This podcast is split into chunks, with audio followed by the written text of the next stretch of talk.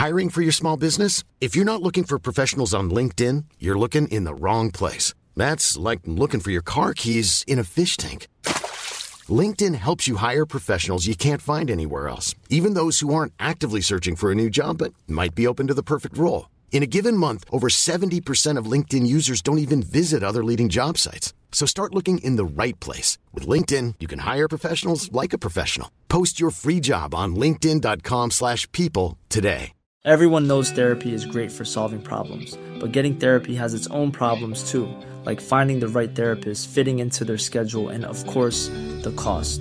Well, BetterHelp can solve those problems. It's totally online and built around your schedule. It's surprisingly affordable too.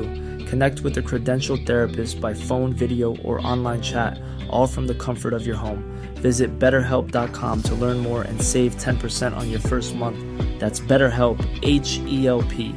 Burrow is a furniture company known for timeless design and thoughtful construction, and free shipping, and that extends to their outdoor collection.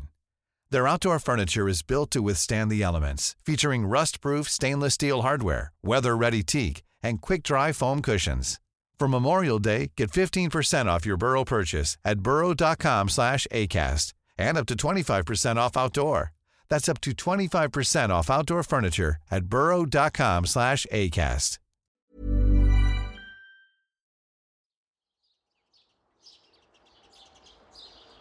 Was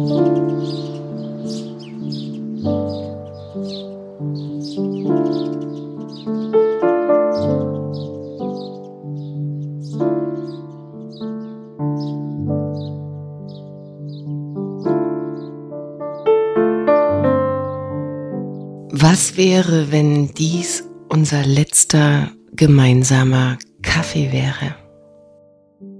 Worüber sprechen wir und was ist wirklich wesentlich?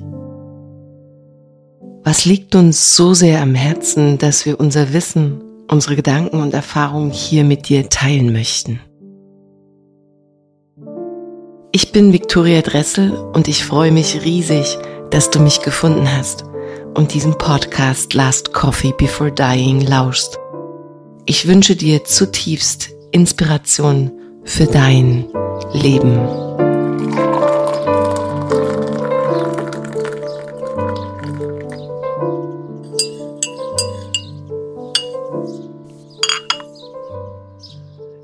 Liebe Jenny, guten Morgen.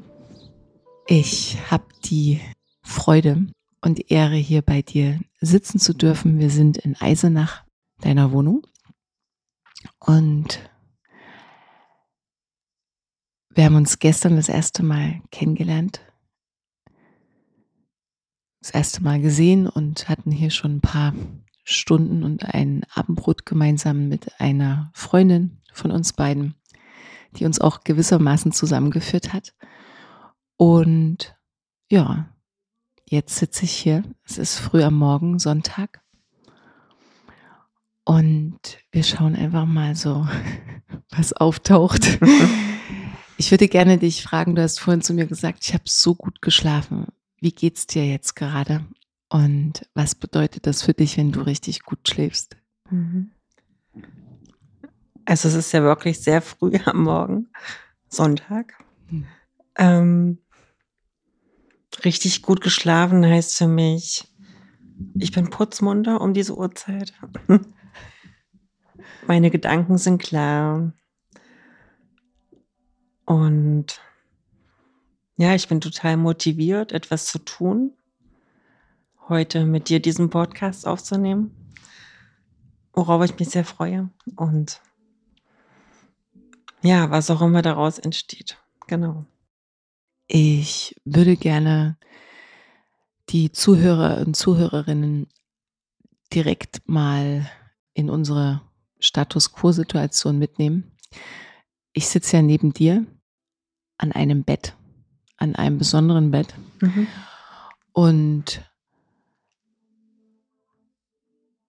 habe auch, und das sage ich dir ganz ehrlich, das erste Mal in dem Kontext, weil es das Thema so wahrhaftig macht oder so sehr in die Realität holt, würde ich gerne dich fragen, ob wir die Möglichkeit haben, mal kurz zu beschreiben, und das würde ich dir gerne überlassen, Mhm.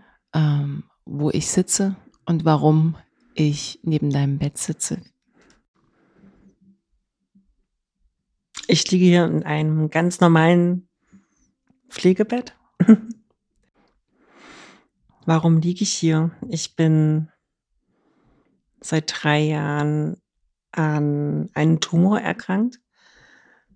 Ähm, der Primärtumor ist die Brust, die linke Brust. Und ich lag nicht immer in der Zeit.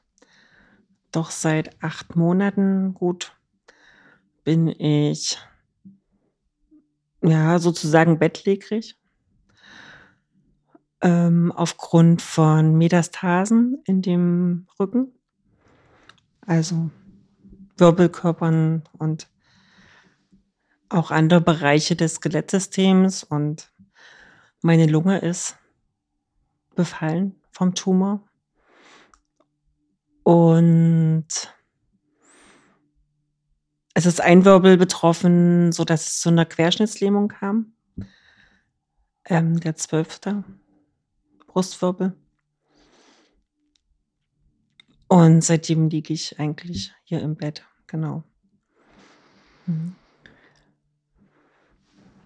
Das heißt, das sind drei Jahre. Wie alt warst du, als du, beziehungsweise kannst du dich noch erinnern an diesen Moment, als es, als du erfahren hast, dass du einen Tumor hast? Gab es da einen besonderen Moment oder war das eher so ein schleichender Prozess? Dann irgendwann mit der klaren Diagnose. Genau. Das heißt, du bist ähm, an einem ganz, einem ganz normalen Tag, dann hattest du diese Auswertung, hast dann wahrscheinlich mehrere Untersuchungen gehabt. Und Mhm. dann gab es diese Mammographie und dann war das klar, Brustkrebs. Genau. Okay, und kannst du das noch erinnern? ja. Mm, Oh, ich muss jetzt mal lachen. mm, Kurz, Entschuldigung. Du kannst lachen. Äh, ja. Ja. Ich kann mich ganz genau dran erinnern. Hm. War, war das wie ich wusste es? Oder was ist da passiert? Ja, die Diagnose war nichts Neues für mich, sage ich mal. So vom Gefühl her. Ähm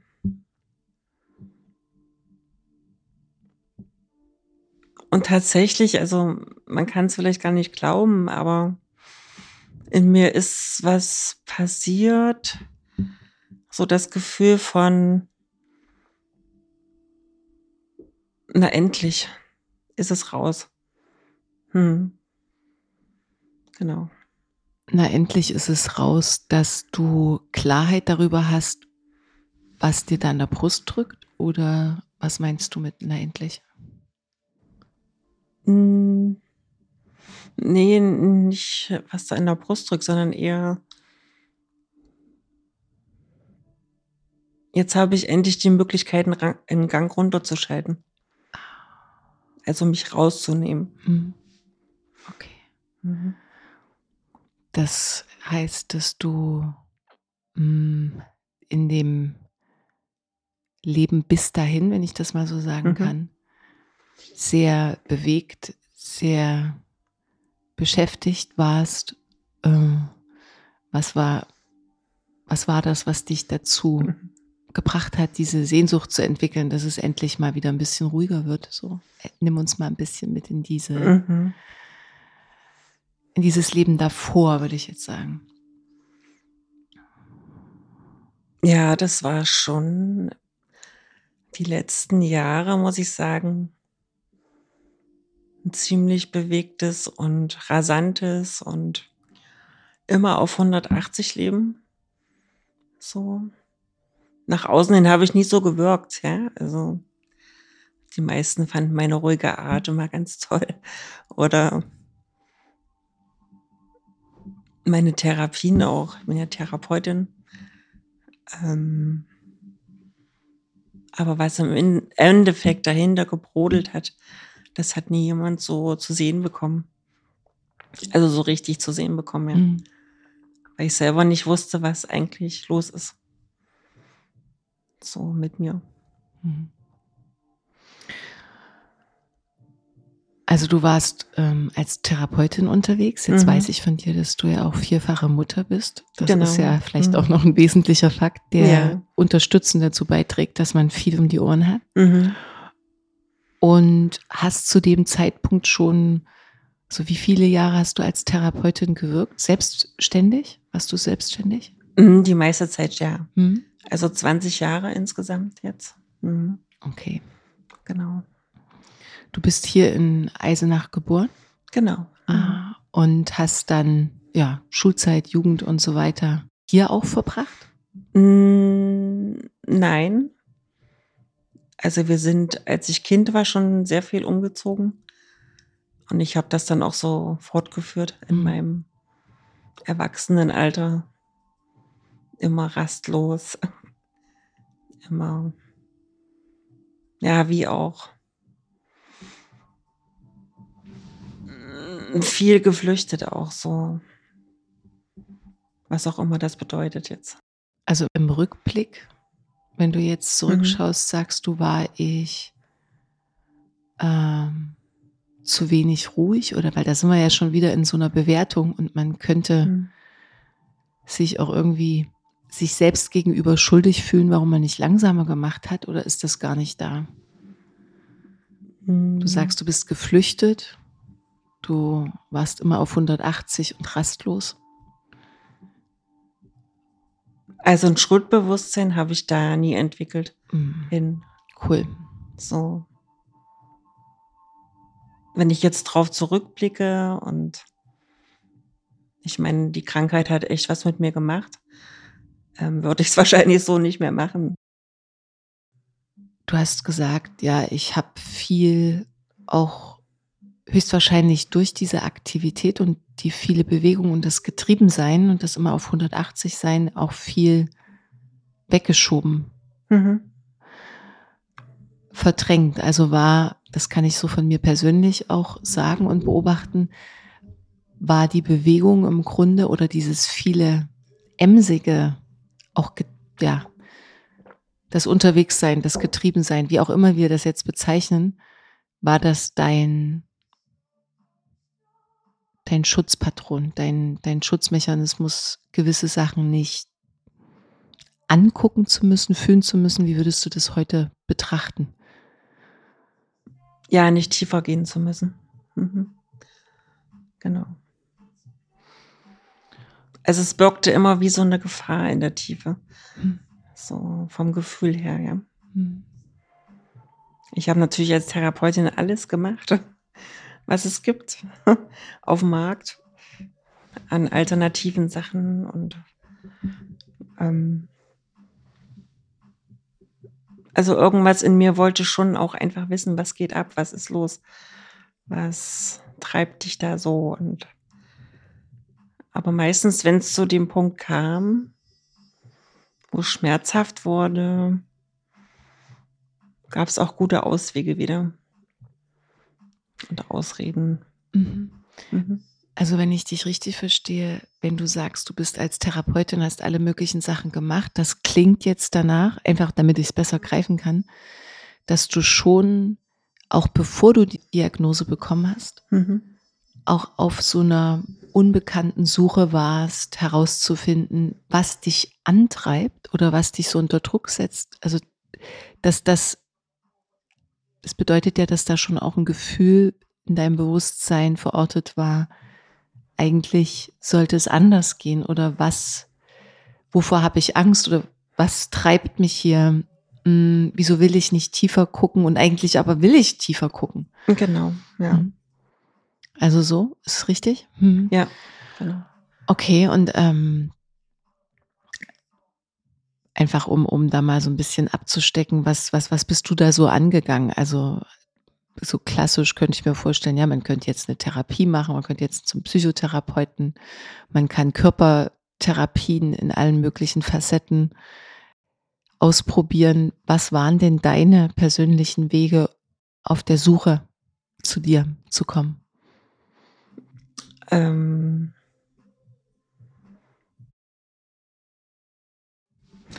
Also das hat schon ziemlich früh angefangen in der Ausbildung damals zur Physiotherapeutin, mhm. ähm, dass ich in den Praktikas auch immer wieder Menschen oder Mentoren hatte, die weit ab von der Schulmedizin waren, wie zum Beispiel ein Arzt, der in Peking auch studiert hat und die traditionell chinesische Medizin praktizierte. Das war an der Ostsee oben. Bei dem war ich zu zwei Praktikas.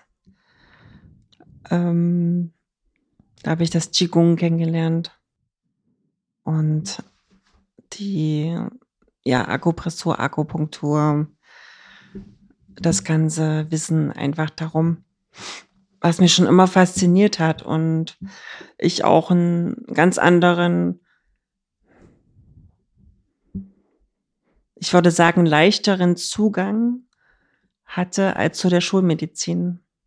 Vom Verständnis her. Also auch so auf der energetischen Ebene mhm. habe ich das viel mehr gefühlt ja. als die Schulmedizin. Mhm. Und es ging dann immer weiter, dass ich Praktikas hatte und immer wieder Menschen um mich rum hatte, die irgendwas Exotisches in Anführungsstrichen gemacht haben. So und ich dann immer so fixiert war drauf. Und es ging dann weiter über Körpertherapie, ja, und ähm, dann systemisches Familienaufstellen, mhm. Gestalttherapie und ja, auch so Psychotherapie. Genau. Das ist natürlich ähm, ja auch ein langer Weg. Du hast gesagt, du hast schon relativ früh auch begonnen. Mm. Also da war so die Unbekannte, die dich forschen lassen hat, mhm. wer du bist. Kann man das so sagen? Genau. Mhm. ja. Weil, ja, und das war immer faszinierend und immer wieder neu für mich alles. Gell? So.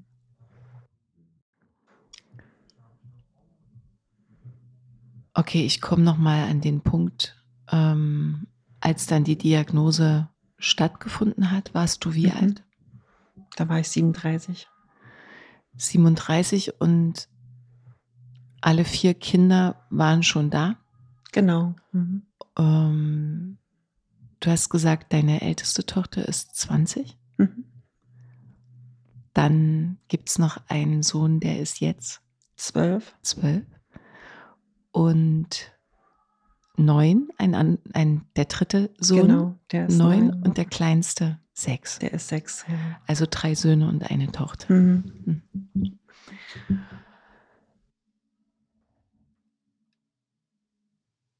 Was ist dann passiert? Also du hast die Diagnose gekriegt. Mhm. Du bist Mama, du bist Therapeutin. Das ist ja im Grunde erstmal auch etwas, was ein paar Tage braucht, um zu realisieren. Du bist damals noch ganz normal äh, körperlich anwesend gewesen, sage ich mal, konntest mhm. alles machen. Und dann gibt es diese Information. Was waren dann die nächsten Schritte für dich? Mhm. Hm. Hast du das geteilt gleich mit Menschen oder war das erstmal ein Prozess mit dir selbst? Ich bin allein in die Klinik gefahren zu dem Termin, zu dem Gespräch der Diagnose. Das war bewusst entschieden. Genau, mhm. ja. Also die Ärztin sagte, ich kann auch jemanden mitbringen, eine Freundin, den Mann oder also eine Unterstützung einfach. Und, aber ich bin alleine hingefahren und mm, also was mir jetzt gerade wirklich wichtig ist zu erzählen. Hm, ja. Ich saß in diesem Vorraum von der Ärztin. Da saßen auch ganz viele andere Patienten. Unter anderem auch drei ältere Damen, die sich über ihre Mama-Amputation unterhielten. Aber. Heißt Brustoperation. Genau, also mhm. total. Amputation. Total. Operation, also komplett ab, die mhm. Brust. Ne? Und meine Antennen gingen dann total auf. Ich habe das gehört und es war für mich sehr, sehr krass, dazu zu hören, wie sie darüber gesprochen haben. Ähm und dass das ein reines Gemetzel war. Dass die Brüste aussehen wie auf der Schlachtbank und solche Sachen. Sind da gefallen solche Worte, ja. Oh Gott. Und, Hm. und das war für mich extrem. Diese Erfahrung. Mm. Da hatte ich tatsächlich auch Schiss. Aber eher in die Richtung, ähm, oh Gott, was wird das jetzt? Wem kann man hier vertrauen? Und ich will nicht abgemetzelt werden. Und ja, also ganz, ganz krass, was da in meinem Kopfkino dann auch abging. Ähm, Aber da hattest du ja die Diagnose noch nicht. nee, Mhm. aber ich wusste es ja trotzdem. Ich habe es ja gespürt. Du hast es gespürt. Mhm. Mhm. Und dann war ich bei der Ärztin drin, dann kam auch die Diagnose. Mm. Ja, und dann bin ich raus. Das war ziemlich unspektakulär. Außer dass die Stimmung der Ärztin sich irgendwie getrübt hatte. So. Aber ich weiß nicht, ob das vielleicht einfach immer so ist. Und ich bin dann in mein Auto gestiegen, bin Richtung nach Hause gefahren, bin aber abgebogen in den Wald an einer meiner Lieblingsplaces und bin dort ausgestiegen.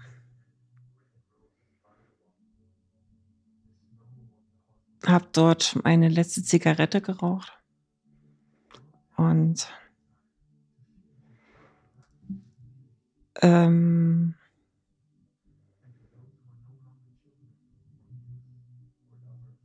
das erste, was in mir kam, war jetzt erstmal tief durchatmen und Bälle flach halten. Also bloß nicht in dieses Angstbewusstsein reinsteigern und vielleicht ähm, über den Kopf entscheiden, äh, übers Herz entscheiden oder Kopf entscheiden. Also wirklich ganz ruhig, nichts überstürzen. Also mich so selbst runtergeholt, so sanft, ja. Und dann bin ich gelaufen und dann habe ich aber gemerkt, dass jetzt dieser Urschrei raus will. Und dann habe ich wirklich angefangen zu brüllen und zu schreien und ähm, ja, habe diese Energie einfach, die da so gestaut war, doch losgelassen. Ne? Ja. Ich war so mit mir und es war gut. Ich habe das nicht gleich irgendjemandem aufgedrückt und ich wollte das erstmal für mich Mhm. so haben. Mhm. Genau.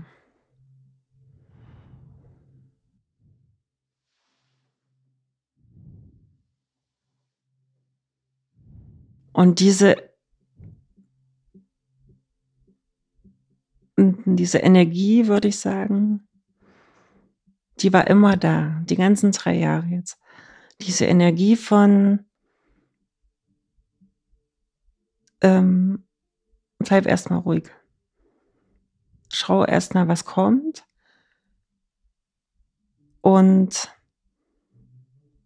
entscheide dich wirklich nach deinem Gefühl und nicht, weil der und der das jetzt sagt oder so, ja. Oder weil das so und so richtig ist. Mhm. Ne? Mhm. Mhm. Ähm, Und das war so mein Weg bisher.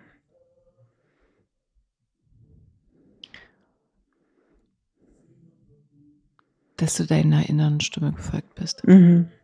Genau. was dann so für Moment zu Moment richtig war. Du hast ja einige Dinge dann auch noch vorgenommen, also oder Mhm. beziehungsweise umgesetzt. Ja, ähm, Da genau. können wir gleich nochmal drauf eingehen, bis dann relativ schnell äh, also korrigier mich, wenn es falsch Mhm. ist, aber relativ schnell, weiß ich nicht, innerhalb dann des nächsten Jahres äh, nach Peru in den Dschungel. Aber da können wir gleich nochmal drauf eingehen. Ne? Ähm, Mhm. Das war dann dieser Moment und hast du das auch erstmal noch bei dir halten wollen oder bist du dann zur Familie gefahren und dann wurde das auch ausgesprochen? Mm, Ich bin dann nach Hause gefahren. Mhm. Mein Partner war dann zu Hause. Und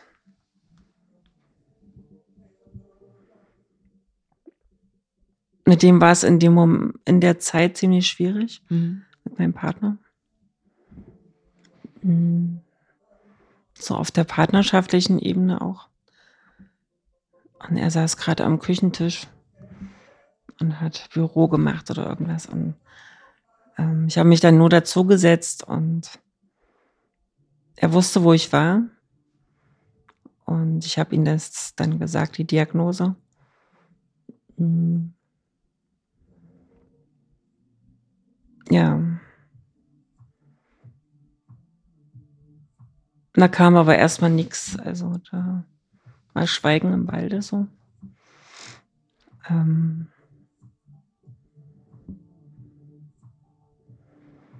Und dann habe ich so langsam angefangen, das jedem zu erzählen, ja. Also meiner großen Tochter dann. Die, hm, die hat halt so ein Wesen, ne? Also ich muss immer sagen, sie ist schon weiter als ich. Und ziemlich weise. Und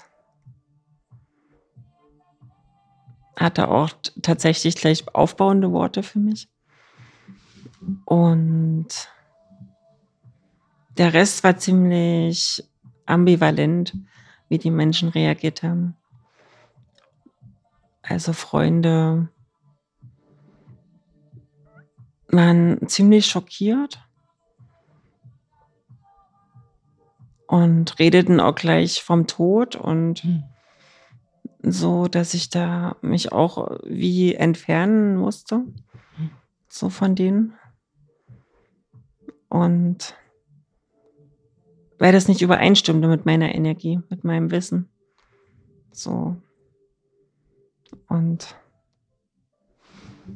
ich habe da auch ziemlich viel ausgelesen in der ganzen Zeit. Jetzt an Freunden, sage ich mal. Es sind auch neue dazugekommen, aber Mhm.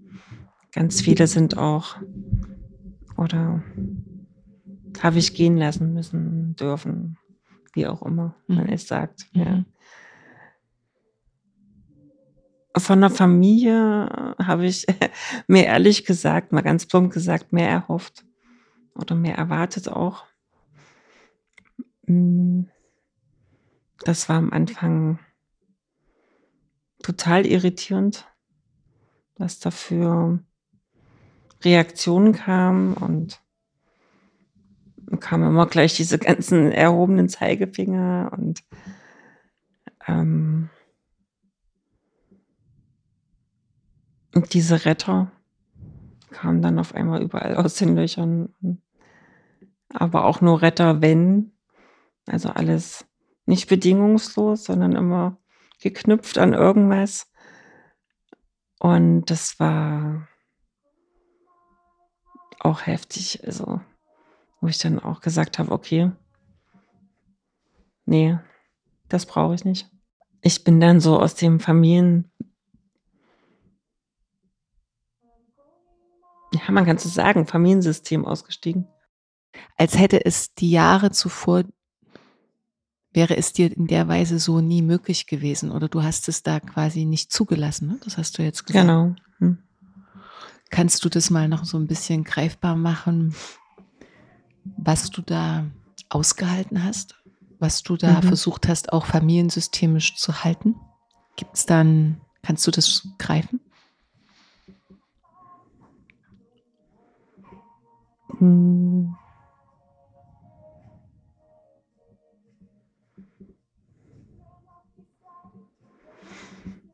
Na, es war meistens so, also jetzt ohne auf meiner Mama rumzuhacken oder so, ja. Aber es gab immer wieder diesen Punkt, wenn ich dort war, mit den Kindern oder auch alleine, ähm, dass wir uns zusammengefunden haben, nur wir zwei, meist in der Küche zum Kochen oder so. Und sie mir dann von ihren ganzen Sachen erzählte, Arbeit, wie alles so ist und wie schlimm das alles ist, ja. Als würde sie das jetzt erste Mal wieder rauslassen können, alles, ja. Mm. Ich habe mir das auch immer angehört. Nur hat sich das dann immer so gewandelt, dass es dann irgendwann in Vorwürfe gegenüber mir kam. Mhm. So, es hat sich dann immer so gedreht auf einmal. Ähm, Gab es eine unausgesprochene Erwartungshaltung? Tatsächlich, ja. Ne? Genau.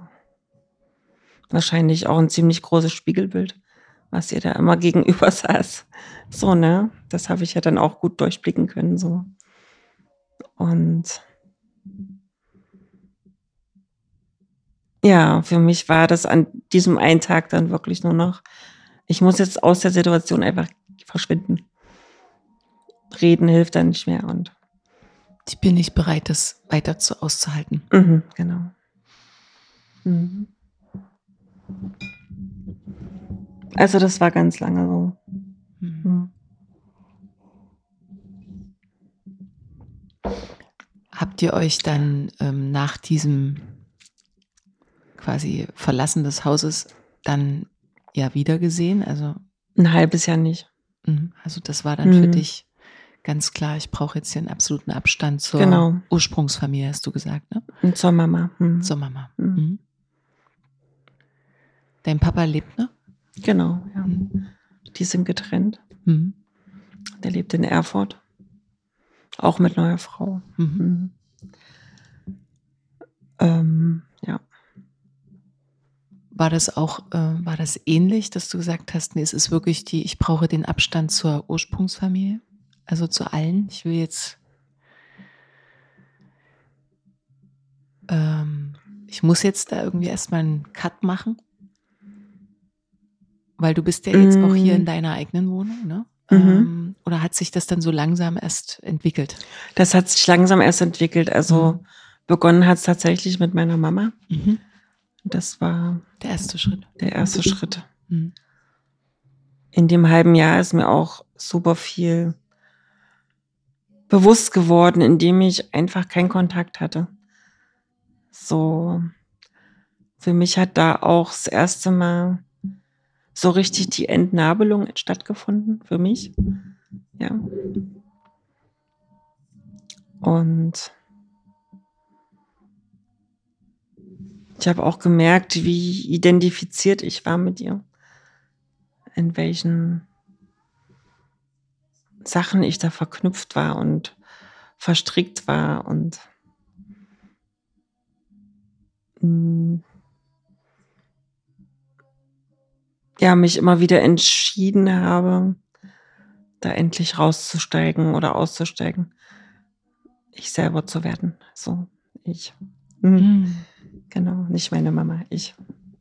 Mhm. Geht das so ein bisschen in die Richtung, dass du sagst, ähm, also so meine eigene Stimme finden, zu sehen, dass ich ganz eigenständige Person bin, dass, dass da die Mama, das kenne ich oft auch so, ne, mit Klienten, ähm, dass die Mütter oftmals ihre eigene Wahrheit dann zur Wahrheit des des anderen machen wollen und genau. glauben, dass es für die Kinder genauso sein müsste, aber mhm. dass das auch dein eigentliches Erwachsenwerden und das Abnabeln dann war für dich, zu sagen, mhm. nee, ich bin ein ganz eigenständiger Mensch. Ja. Mit eigener Haltung und eigener Meinung und mhm. ich bin nicht du. Genau. Mhm. Mhm. Genau so. Mhm. Wie ist es heute? Wie begegnet ihr heu euch heute hm. und was hm. ist anders? Wie begegnen wir uns heute? Also es ist viel passiert, muss ich sagen, in mir. Ähm und auch in ihr. Also dieses Wesen hat sie immer noch, jedem ihre Meinung aufzudrücken und ähm, hm, ihre Wahrheiten sind Gesetze in der Art, ja. Ähm, aber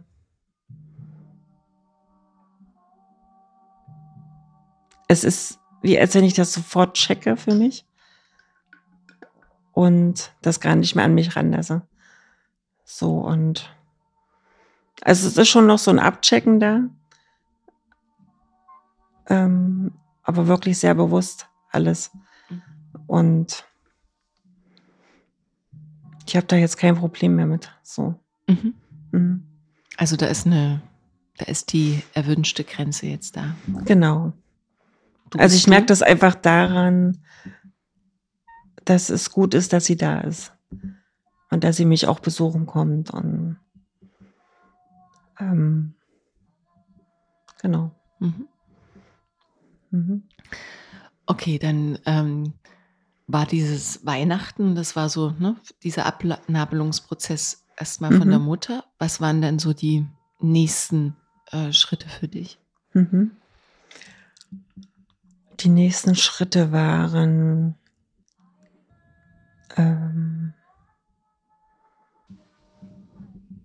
also tatsächlich war es dann, dass der Dschungel mich gerufen hat. So, das war Silvester in dem Jahr. Da war ich in, in Leipzig und bei Freunden. Es war kein schönes Silvester für mich, weil ja, die schon anhand meiner Diagnose da so, so die Stimmung auch war. Und das wollte ich aber gar nicht. Also ich wollte gerne feiern und einen schönen Abend verbringen und meine Freundin war dann voll die Drama Queen und ähm, wo ich dann auch das erste Mal so richtig gemerkt habe, boah, im Endeffekt zieht sie mit ihrem Drama jetzt viel mehr Aufmerksamkeit auf sich als ich, so. Was dann auch nicht mehr gestimmt hat. Es hat auf einmal alles nicht mehr gestimmt seit der Diagnose, ja. Also es war alles nochmal überdenkbar, so. Mhm. oder übersichtbar oder übersehbar. Also mhm. nochmal schauen, stimmt das jetzt überhaupt? Will ich das überhaupt? alles hier, diese Menschen und diese Energien und diese Worte und ähm, nee. Würdest du sagen, ähm, weil ich kenne das in anderen Kontexten ne, ähm, auch, äh, das erste Mal zum Beispiel habe ich das erlebt äh, mit 16 noch sehr, sehr naiv. Ähm, als ich ein Jahr in Amerika war und als ich nach Amerika geflogen bin, hatte ich das Gefühl, ich habe so viele Freunde, also hm. 30, 40. Ähm, und dann hatte ich eine Phase, nachdem ich aus Amerika wieder zurückgekommen bin, als es mir sehr schlecht ging. Und da hat sich das auch über die Krankheit dann, ähm, es war eine Depression, ja. Äh, also ganz klar ausgesiebt. Hm wer gehört jetzt hier zu dir? Ja, genau. Es gab viele Menschen, die hochgradig überfordert waren, das auch, äh, also die waren überforderter als ich selbst, ne? Also genau. ähnlich, wie du das jetzt so ja. beschreibst. Ähm, und dann hat sich das wie wirklich total neu gemischt. Es sind Menschen dazugekommen oder mhm. auch Menschen, von denen ich nie erwartet hätte, dass die diejenigen sind, die mir so nah und so an meiner Seite mhm. sind äh, und die, die ich so ganz vielleicht für die, die Best Friends gehalten habe, die waren, die waren gar nicht mehr greifbar. Genau so. Mhm. War das bei dir auch so? Ja. Es war verrückt, ne? Mhm. Also man entwickelt dann, oder die, das Leben äh, mm, stellt dir einen realistischeren, wahrhaftigeren Zugang zur Verfügung oder Überblick? Oder wie, wie würdest du das beschreiben? Weil das war hm. ja, also man will dem ja, man will ja nicht diesen Beziehungen vorher irgendwas absprechen, aber mhm. es war einfach vielleicht nicht mehr frisch, es war vielleicht auch nicht mehr das, was wir uns oft auch gerne so schön ja, reden ja, ja. und festhalten. Mhm. Mhm. Also ich nutze immer total gerne mhm. den Begriff die natürliche Auslese. das ist irgendwie so, das Was kann man ja auf, auf ganz vielen, auf ganz viel beziehen, so. Ja. Und es ist ein Neusortieren. Mhm. Du veränderst dich, dein Fokus verändert sich, dein Leben verändert sich, dein Denken verändert, alles verändert sich. Und durch die Veränderung kommen neue Menschen auch mhm. in dein Leben. Wie auch neue Orte, neue Erfahrungen, neue Tiere, Pflanzen, was auch immer, ja. Ähm und ich hatte da so ein Schlüsselerlebnis, das war in Berlin bei einer Ausstellung. Mhm der Atman-Ausstellung von dem Bernd Kolb, weiß nicht, ob dir das was sagt. Mhm. Ähm, da habe ich in eins dieser Porträts geguckt, in diese Gesichter. Und da kam mir die Frage ganz bewusst, ähm, warum ich nicht so, so nachtraue also manchen Menschen. Ne? Und da kam mir das einfach als Antwort auch gleich, dass es wichtig ist, dass man ausliest, dass man Platz macht für neue, für nichts Besseres in dem Sinne, sondern wirklich Neues. Neu. Neue Erfahrungen, neue Menschen, die was Neues mitbringen. So. Und da muss man Platz machen, weil sonst hat man Tausende am Backen. Und das will man ja auch nicht. Kann man mhm. ja auch nicht allen dienen, ja. So. Mhm. Genau. Ist eigentlich auch, nicht nur eigentlich, sondern ist eine schöne Botschaft an uns alle. Mhm. Auch immer mal wieder die Frage zu stellen, nicht, wen lese ich jetzt aus, aber möchte ich auch Neuland zulassen, weil mhm.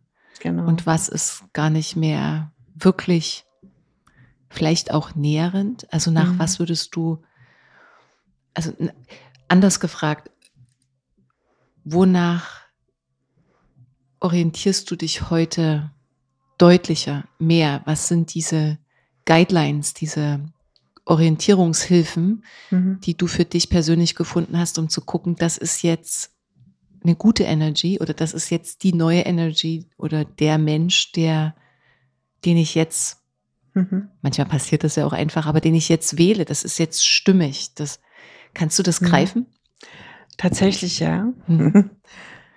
Weil ich auch so eine herrliche Drama Queen war. Mhm. Ähm,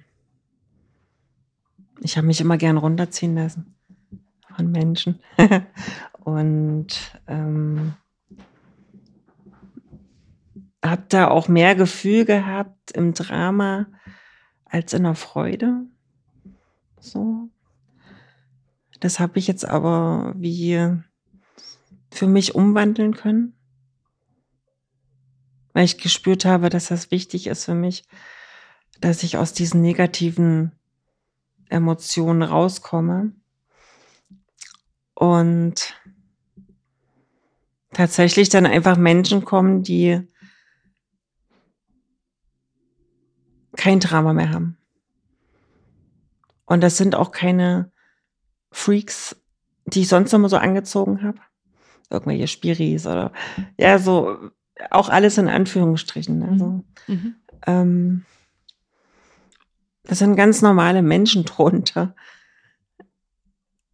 mm, die mir vielleicht früher gar nicht aufgefallen wären. So. Aber die sind ganz normal haben eine total positive Lebensenergie. Und da knüpfe ich gerne mit an jetzt. So nicht mehr dieses runterziehende und alles nur schlecht und mm, das habe ich mir tatsächlich auch sehr, sehr gewünscht, dass sowas in mein Leben kommt. Und ich habe das auch ein Stück weit wie abgeben müssen ans Universum. Hm. Als Wunsch. Und tatsächlich kommen die dann auch. Hm. Schön. Genau. Mhm. Wenn ich so ein bisschen zwischen den Zeilen höre, mm, das ist das, was ich sozusagen jetzt aber auch nur abgleichen kann durch die vielen Geschichten, die ich mhm. so bisher, denen ich bisher begegnen durfte. Du hast ja vorhin auch beschrieben, wie der Umgang zwischen dir und deiner Mutter war. Mhm. Und dass diese Natur oder dieses sagen wir mal, diese Grundstimmung oft ja auch mit Beschwerde oder auch Negativität, ob sie das wollte oder nicht, auch zu tun hatte.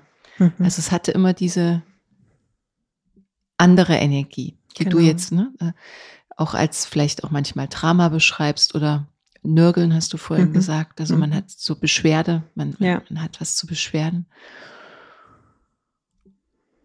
Und das Verrückte ist, was ich halt auch beobachte und wo man, wenn man das so aus so einer Metaperspektive betrachtet, ist das halt aber auch die Qualität, die Stimmung, die Realität geworden, in die man eben dann, ich will jetzt nicht sagen, das ist nur die Mutter, sondern das hat ja dann alles Mögliche auch noch mit im Kreise hm, in der Familie. Äh, äh, das war, wie soll ich denn sagen, das ist so eine Grundqualität, eine Grundstimmung, mit der wir dann ja auch aufgewachsen sind und das ist unsere Normalität geworden. Mhm, genau. Und wir haben uns irgendwie dann auch damit abgefunden, weil wir kannten es nicht anders. Mhm.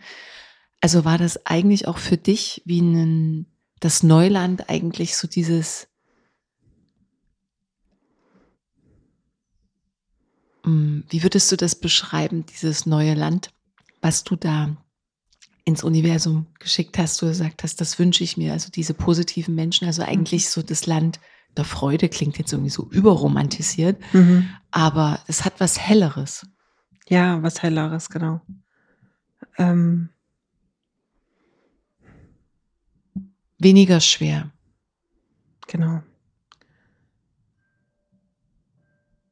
Also, ich habe das wirklich in allen Körperzellen gespürt diese Schwere, ja. dieses Negative. So dass du manchmal aus, es waren nur zehn Minuten Gespräche, rausgegangen bist und den ganzen Tag im Arsch warst, auf mhm. Deutsch gesagt. Also wirklich richtig fertig. So und halt auch keine Möglichkeit hattest, dich da irgendwie wieder rauszuholen, weil du es ja nicht gelernt hast. Ja, also, das meine ich. Genau. Mhm. Und und weil du es vielleicht auch, so wie du gesagt hast, ja sonst immer auch aufgesogen hast genau. und keine Grenze gezogen hast, so das ja. nehme ich jetzt nicht zu mir. Mhm. Mhm. Genau. Und das hat sich halt so fortgeführt durch mein komplettes Leben, also auch in der Praxis, ja. Ich hatte immer so die schweren Fälle. Mhm. Immer diese ne, ne, ne, ne, ne. Und da konntest du auch machen, was du wolltest.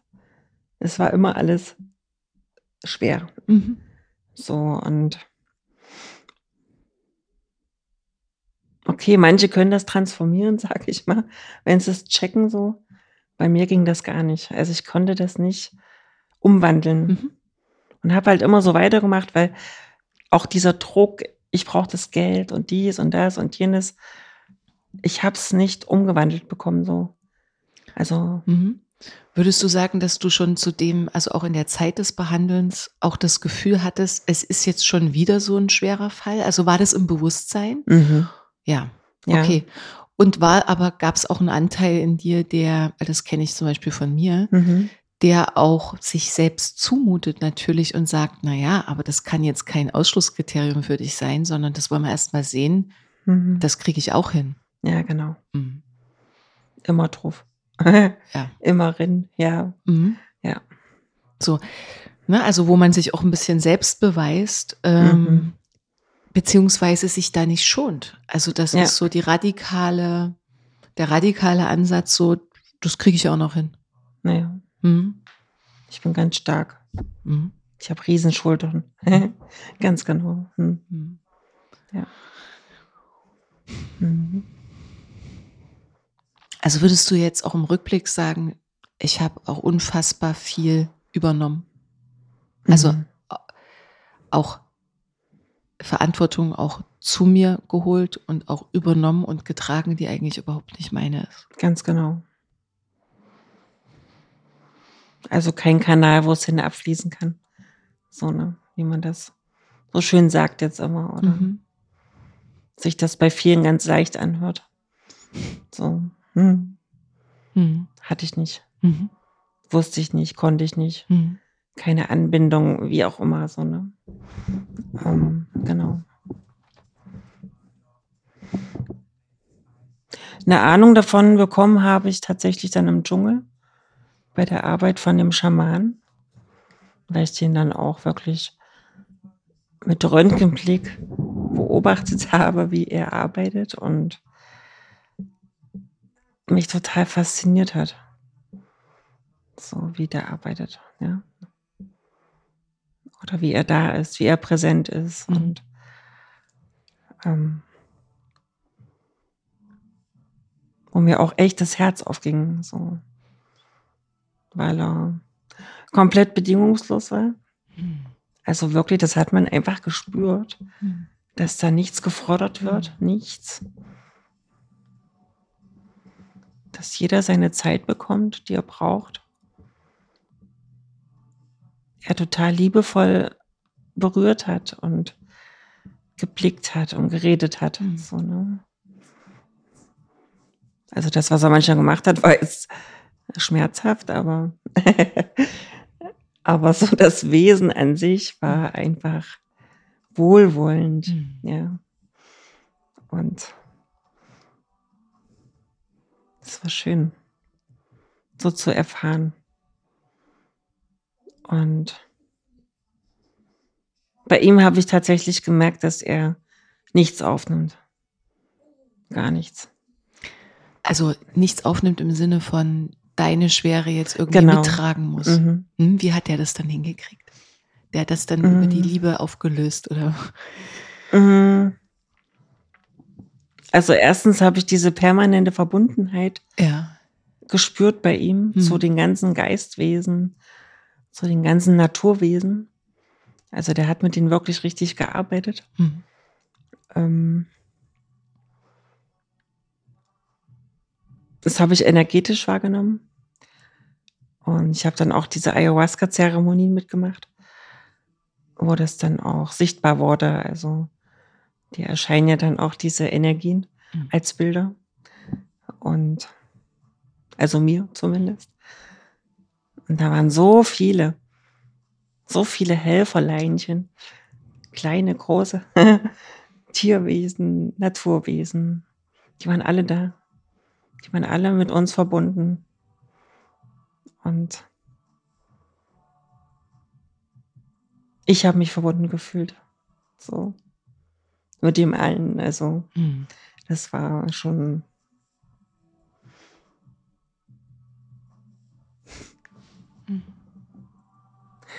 Sehr berührend.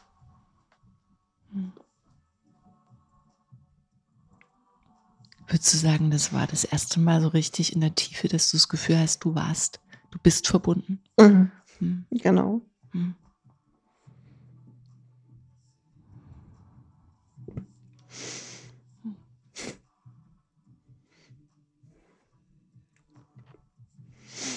Ja, da möchte ich gleich sagen, Ayahuasca ist keine Droge. es ist wirklich Medizin. Ja. Das ist für mich die größte Medizin, die es gibt. Das ist wirklich, also ich kann das wirklich so sagen. Das ist die Pflanze, die Mutterpflanze, so. Für mich. Mhm. Ich sage immer für mich, gell? Also Mhm. muss nicht für jedermann sein, aber Mhm. für mich war es das auf jeden Fall. Die hat mir in der Zeit, ich war nicht lange dort, drei Wochen. Mhm. Bist da hingeflogen? Es war für dich klar, dass du dort Mhm. einen Ort ausgewählt hattest, der dir wahrscheinlich auch über Freunde oder so empfohlen worden ist. Genau, über meine Schwester. Mhm. Mhm. Genau. Und dann wusstest du, es wird dort dieses Ritual geben und es Mhm. wird, und du warst eigentlich die ganze Zeit dort. Du bist nicht noch rumgereist oder so, sondern warst Nee, ich war dort. Mhm. Mhm. Genau. Und dann hast du, ja, diesen Medizinmann, würde man sagen, den Heiler. Genau. Wie hieß der? Das ist der Don Augustin. Mhm. Kennen einige, denke ich mal. Den hast du dann wieder verabschiedet mit all diesen neuen Erfahrungen Genau. Mhm. und bist wieder zurück nach Deutschland. Mhm. Also im Endeffekt muss ich sagen, war es jetzt nicht der Don Augustin, der eingerufen hat. Es war wirklich das, die Pflanze, Hm. die Ayahuasca. Also es sind ja zwei Pflanzen, Chacruna und Chacronita. Genau. Hm. Ja, ja, also ich meine jetzt, es war jetzt der menschliche Bezug, ne? Man verabschiedet sich Genau. dann wieder von Mhm. diesem Menschen, der einen da irgendwie auch mit Ja, begleitet hat, ja. aber eigentlich war ja das ganze Universum anwesend, hast Genau. du gesagt. Mhm. Ne? Genau. Ähm, und bist dann mit welchem, wir wären jetzt wieder so ein bisschen weltlicher, Ja. ähm, mit welchem Gefühl bist du dann, mit welchen Hoffnungen, Wünschen und auch mit welchem, mit welchem, ja, welchem Zustand warst du dann, bist wieder hierher gekommen und was ist dann passiert? Also nimm Mhm. uns da mal weiter mit in diese, in Mhm. deine, auf deine Reise. Ja. Also hingeflogen bin ich schon mit dem ganz großen Wunsch, genau dort jetzt geheilt zu werden. Ja, so ganz romantisch. Der Schamane heilt mich jetzt. So. Ähm, aber schon als ich aus dem Flugzeug ausgestiegen bin in Iquitos im Dschungel, habe ich gespürt, das ist nicht das Einzigste, was ich hier lerne. So, ja. Es war einfach diese ganze Mentalität, dieses Südamerikanische, die Peruaner, die, die ticken einfach ein bisschen anders als wir. Also nicht nur ein bisschen, sondern komplett, sage ich mal. Mm, Die sind so präsent. Also, ich habe mich so permanent gesehen gefühlt. Das muss man auch erstmal aushalten. Mhm. Mhm. Ähm, aber man war so präsent und die waren präsent und die waren sehr offen und sehr hm. wie soll ich das sagen, sehr, sehr nah am Leben einfach lebendig. Das, was ich hier komplett vermisst hatte, irgendwie die letzten Jahre dann so. Und ähm, ja, diese Lebensfreude, diese Musik. Jeden Tag hörst du da Musik. Jeden Tag siehst du tanzende Menschen, lachende Menschen, ja. Und Das macht was mit dir. das macht was. Das macht richtig was. Also genau. Also in der Stadt klar auch totaler Wahnsinn, was da abgeht. So auch viel und so viele Eindrücke und aber nach zwei Tagen sind wir dann mit dem Boot abgeholt worden und sind circa anderthalb Stunden flussaufwärts gefahren. Also auf dem Amazonas, richtig. Bis in ein Dorf, Tamchiaco hieß es. Oder heißt es. Wo der Don Augustin lebt. Und auch im Dschungel sein Camp hat. Und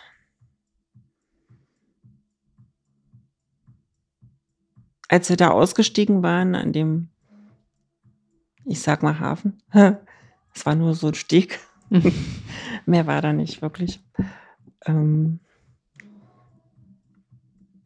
haben uns halt schon Frauen erwartet mit Kindern, die unser Gepäck getragen haben für ein bisschen Geld. So. Und da fing das schon an für mich. Dieses Muttersein. Das kam dann nochmal richtig in Fokus irgendwie. Also es war, da standen diese Frauen vorne ein Kind angebunden, hinten ein Kind angebunden. Die, die laufen konnten, die standen daneben.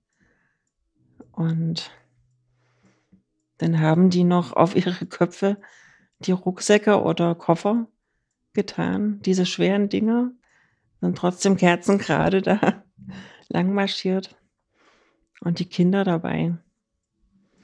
Und wir schön mit dem Motocaro in den Dschungel gefahren.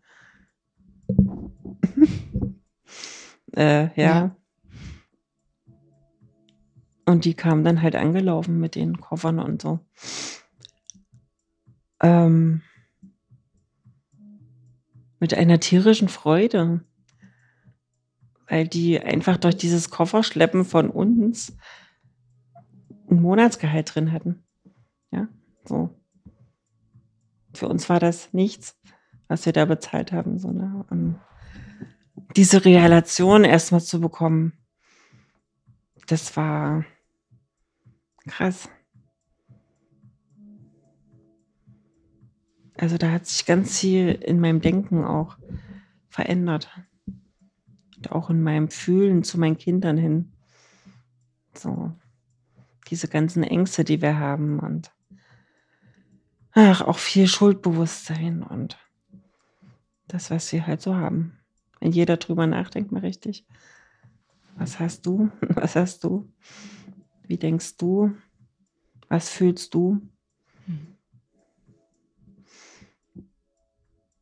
Da wusste ich, dass das auch ein ziemlich großer Fokus und dass das einen ziemlich großen Fokus bekommt, meine Mutterschaft. Also ich als Mama in dieser Welt. Hm. Genau. Und bist dann, ja, also wie genährt auch durch diese Mutterenergie dort, das hast du ja beschrieben, dass das, mhm. dass das durch diese Liebe und diese Freude und durch dieses, die, die Art und Weise, wie dort Mutterschaft gelebt wird, bist du wie erinnert worden und bist dann auch mit diesem Gefühl zurückgereist, das ist jetzt mein, das wird jetzt einer meiner wichtigen Bereiche sein, die, auf die ich gucken möchte oder die ich verändern möchte oder ich. Ja, auf jeden Fall. Ach ja. so. Hm. Also das wurde mir auch in zwei Ayahuasca-Nächten klar, wo mir das auch gezeigt wurde, ich als Mama. Das so. Und das war so real, diese Bilder. Und ich habe mich da gesehen und mh, mm, Es war das erste Mal, dass ich tatsächlich das Gefühl hatte, dass ich gut bin als Mama. dass ich zwar hier andauernd 100 Prozent gebe ähm, und dass es gar nicht sein muss, aber dass alles gut ist, so wie es ist. Hm. So. Also mit allen Höhen und Tiefen, mit allen Stärken und Schwächen. Und die Botschaft in der einen Nacht war tatsächlich, ähm, dass egal, was die Kinder mit dir erleben, egal wie schlimm das ist, dass es im Endeffekt wichtig ist, dass du als Eltern oder als Mama mh,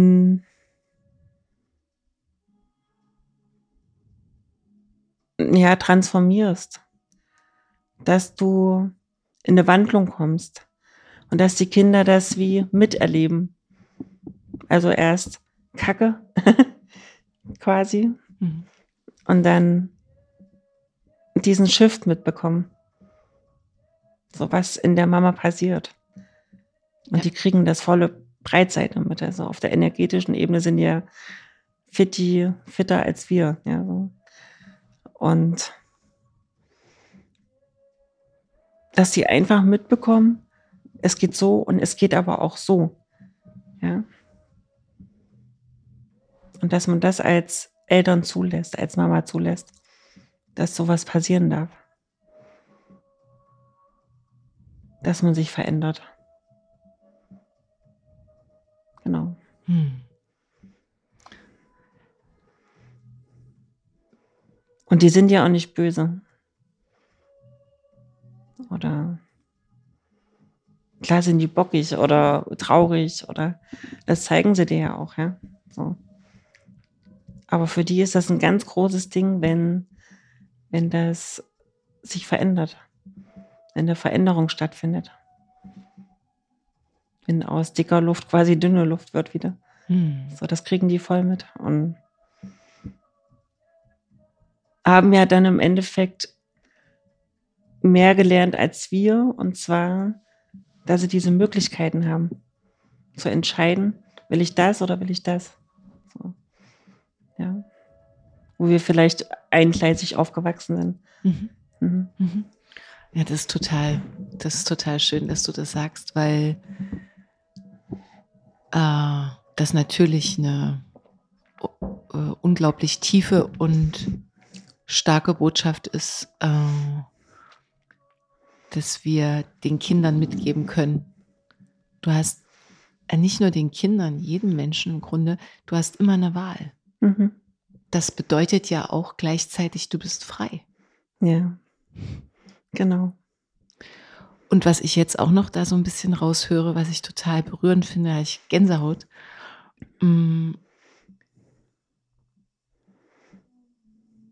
Was du da beschreibst und ich höre, wenn ich mich in die Kinder hineinversetze und die ja jetzt nun zum Beispiel auch mit deiner Krankheit konfrontiert worden mhm. sind.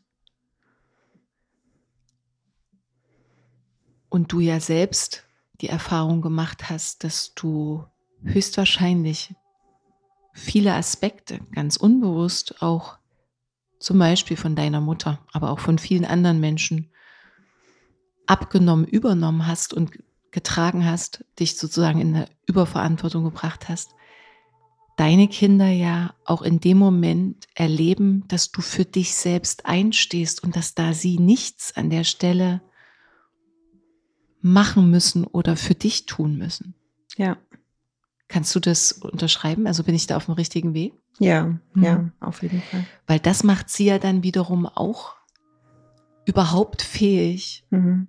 Frei zu wählen, weil ansonsten willst du natürlich, dass es Mama gut geht und versuchst, ja. Dinge abzunehmen, damit mhm. sie nicht so traurig ist, damit sie nicht, das darf zwar alles mhm. sein, aber weil du für dich einstehst, äh, auch in dieser Haltung, ne, mhm. äh, ist es wie eine Erleichterung für das gesamte System. So ja. fühle ich dich auch, wenn ich ja. mit dir spreche. Also teilweise war das so eine mhm. Zeit lang, mhm. dass sie sich wirklich bemüht haben um mich. Klar, so. das ist natürlich. Das ne? ist ganz natürlich, mhm. ja. Und ähm, für mich war das Schwierige, dann wirklich abzuwägen, inwieweit lasse ich die mir helfen. So, ja. Ja. Ähm, hm. Was ist wirklich kindgerecht? Ja, wo überfordere so, ich? Wo überfordere ich, genau. Und tatsächlich ich muss es immer wieder sagen, es ist so abgefahren. Egal wie alt die sind. Du kannst immer mit ihnen reden. Immer. So.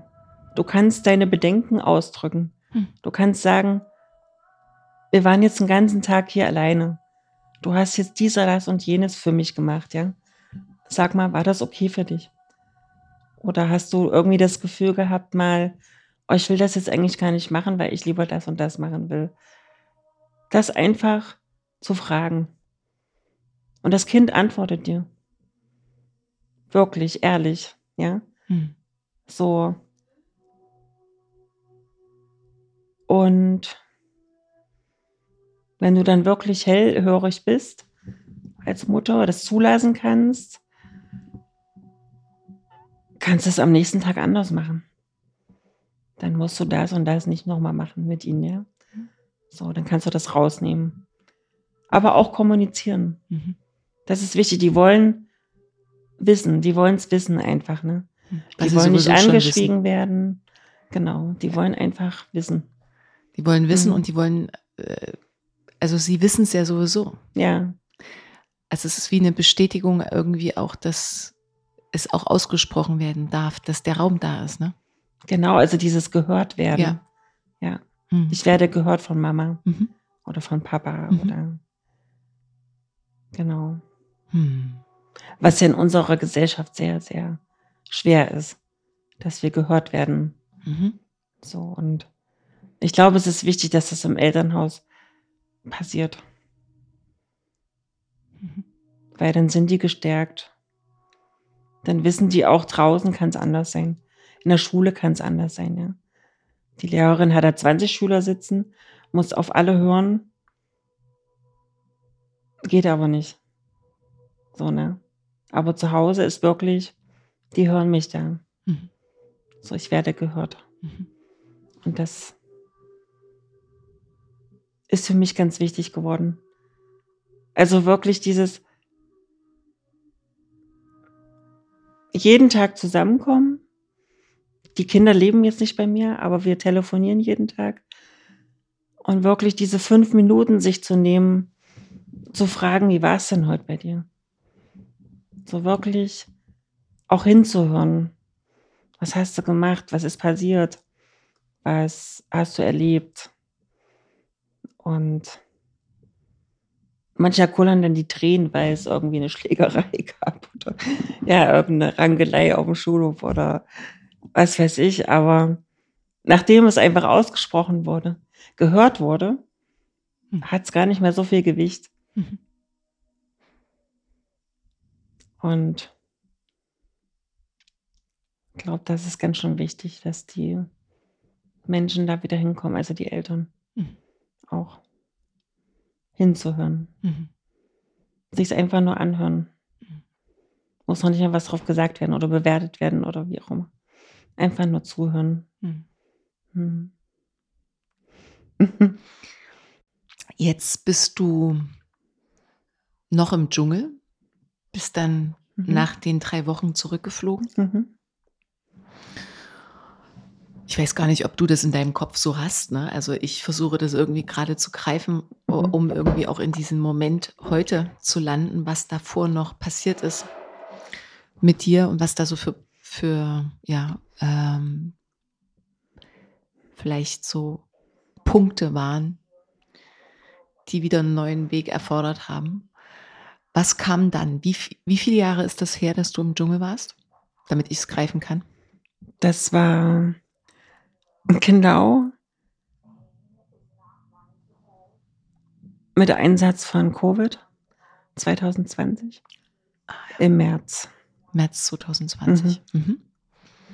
Und jetzt sind wir 23 kurz vor im März. 23, das heißt Mhm. also vor drei Jahren. Genau. Mhm.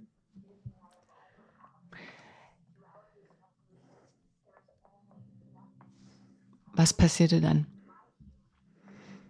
Was passierte dann? Ähm ja, ich bin nach Hause gekommen. Und habe gemerkt, es ist alles anders, alles komplett verschoben, alles.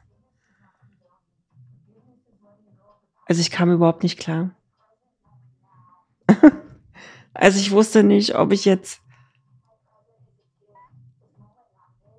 Ich glaube, es war eher der Kulturschock hier als dort. Klar. Also es war schräg hier. Also ich kam richtig in diese Covid-Scheiße, auf Deutsch gesagt, rein in Berlin. Es war ein Dienstagmorgen. Ich hatte ein kleines Hotelzimmer, weil die Schübe alle total verschoben waren. Und ich auch gerade so aus Peru rausgekommen bin. einen Tag später wären die Schotten dicht gewesen, hätte ich noch in Quarantäne gemusst und so. Also es hat alles irgendwie super geklappt. Ähm, ich war in Berlin, komme auf diesen Hauptbahnhof Dienstag früh um acht und es war keiner da. Da ich dachte so, was geht denn hier ab? Was mhm. ist passiert? Und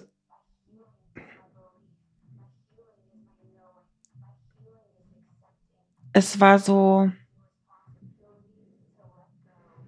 so eine Energie zu spüren von,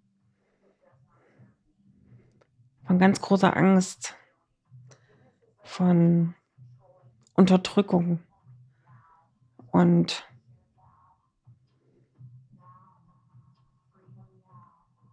ähm, es hat mich total aus der Bahn geworfen. Also es war ganz schräg für mich, ganz schrecklich auch vom Gefühl. Ich bin dann heimgefahren mit dem ICE. Die Abteile waren leer. Und ich bin dann am Bahnhof in Eisenach ausgestiegen. Die ganzen Kinder waren da. Außer mein großer Sohn, der in Leipzig lebt. Und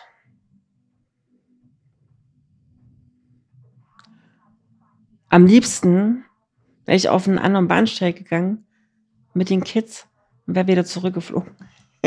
also mit ihnen zusammen, ja. So. Hm. Dann bin ich so nach Hause gekommen und es war alles so. Mit dem Mann hat es nicht mehr gestimmt, es war alles nicht mehr richtig. So. Und ich habe echt zwei Wochen gebraucht, hm. um irgendwie wieder zu landen. Klar. Und ja. Ich hatte schwer, sage ich mal so jetzt, da mich wirklich reinzufinden und diese ganzen Gefühle, die ich dort auf einmal, wo ich mich dran erinnert habe, im Dschungel, an das Muttersein und so, ähm, habe ich einfach gemerkt, dass es hier total schwer ist umzusetzen. Dieses einfache, freie. Ich habe dieses System wieder gespürt, wie es mich gecatcht hat und ähm, ja, ich mich wieder im Dschungel de, des Arbeitens finden musste. Und also es war ganz schnell wieder Alltagsroutine. Und trotzdem war immer wieder diese Erinnerung an diese Gefühle. Die kamen immer wieder. Mhm. Und immer präsenter, immer lauter. Mhm. So. Genau.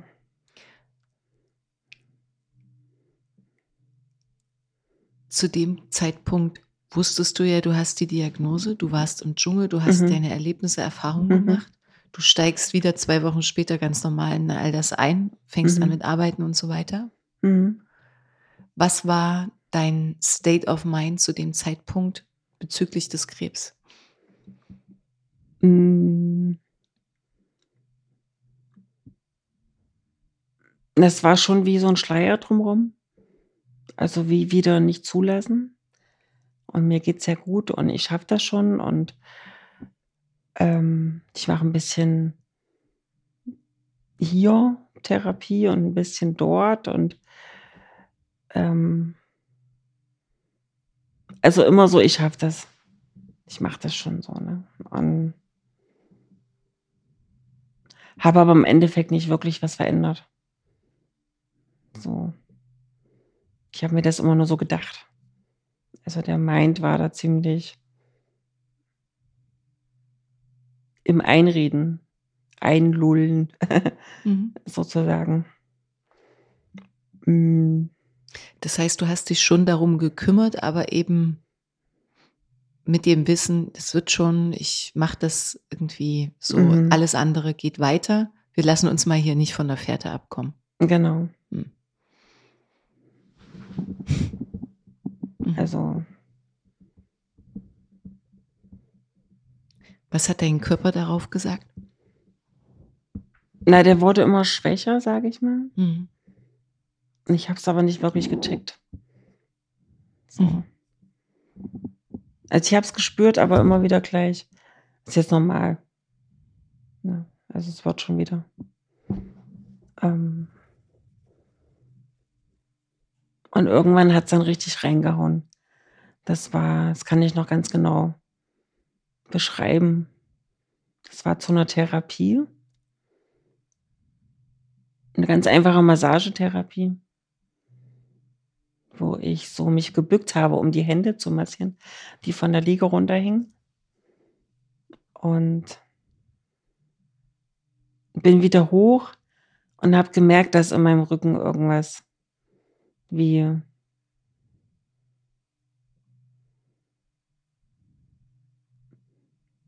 wie soll ich das sagen? Also nicht gebrochen, aber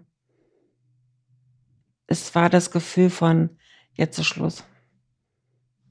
Finito. Kannst jetzt nicht mehr arbeiten. So. Da hinten war irgendwas dann wie blockiert oder du hast gemerkt, du hast dich mhm. dort vielleicht auch gespürt dann mhm. nach dieser Körpertherapie oder während der Körpertherapie. Genau so. Mhm. mhm. Und, und dieses Spüren hat dir dann eigentlich dann gesagt, nee, also eigentlich geht es gar nicht mehr, kann nicht mhm. mehr.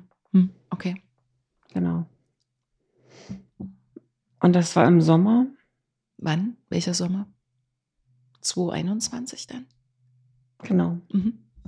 Genau, da fing das dann richtig an. Mhm. Und da bin ich zu meinem Geburtstag oder an meinem Geburtstag, ich sage immer, habe ich mich hingelegt ins Bett. Das erste Mal bin ich aufgestanden. So. Bin nicht mehr aufgestanden, so rum. Und da lag ich. Ewig. Und bin richtig zur Ruhe gekommen. Hm. Also mein Körper ist richtig runtergefahren ich wusste nicht, was für ein Zustand war. Ich bin ja nicht zum Arzt gegangen. Ich habe zu der, also ich habe schulmedizinisch die ganzen Diagnostiken gemacht, ja. CT, MRT ganz am Anfang, all diese Sachen. Aber Therapie an sich habe ich dann für mich abgelehnt. Also jegliche Chemo. Mhm. Ähm, mhm. Weil das einfach nicht. Ich habe drüber nachgedacht, klar wurde es mir auch angeboten. Hm. Aber es kam immer ein ganz klares Nein. Mhm. Immer wieder. Ohne warum, weshalb und es war immer wieder so ganz klar da. Und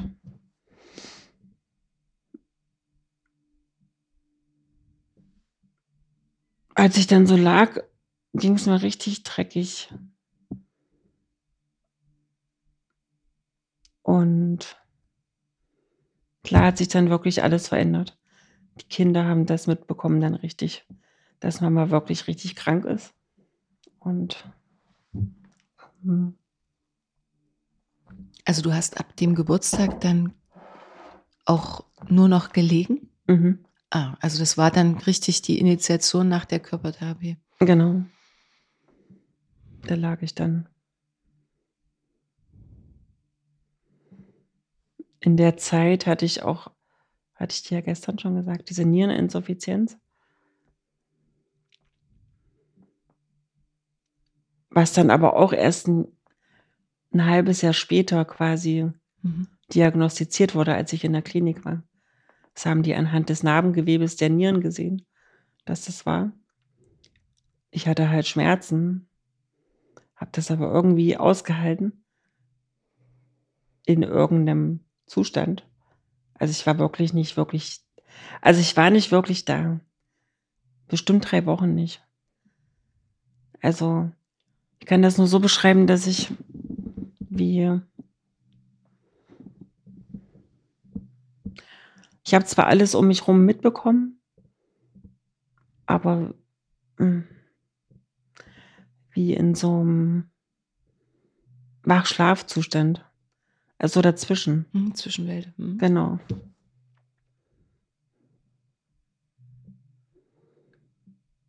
Und die eine Nacht war es auch so, dass ich wie durch diesen Tunnel gegangen bin, ja. Also es war ganz dunkel und ganz hinten ein Lichtlein, wie man das immer so schön sagt, ja. Ich habe auf einmal diesen Sog gespürt. Dieses dahin zu gehen, zu diesem Licht zu gehen, wo auch der Raum auf einmal ganz hell wurde um mich rum. So. Und umso näher ich kam, umso zufriedener war ich. Das war ganz krass. Also so, so nah. Also es war bestimmt so eine Nahtoderfahrung, denke ich mir mal. Ähm, also ich habe da jetzt nichts gesehen, kein Gott oder den Tod oder irgendwas. Es war wie so eine Energie, die ich wahrgenommen habe. Und die war ganz schlimm anziehend. Ganz schlimm schön. Also ich kann gut nachvollziehen, warum Menschen sich dahin gezogen fühlen. Und letztendlich sich vielleicht selbst aus dem Legen klinken, so, ja. Also ich kann das gut nachvollziehen, so. Ähm und ich stand auch wieder vor und durfte mich entscheiden. Xavier, jetzt hast du die Möglichkeit. Was machst du? Also es war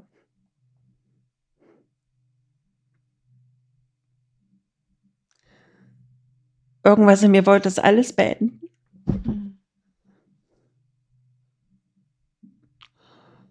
Und dann kam aber irgendwie so ein wie so ein, eine innere, also meine innere Stimme, die ich kenne, die dann echt gesagt hat, so, nee, das war's noch nicht. Das kannst du irgendwann haben, jetzt noch nicht. So, ne? Und dann ging das irgendwie so ganz rasant wieder zurück. Und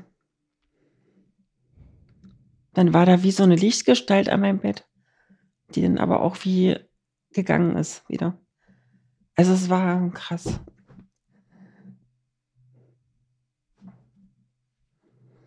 Ja.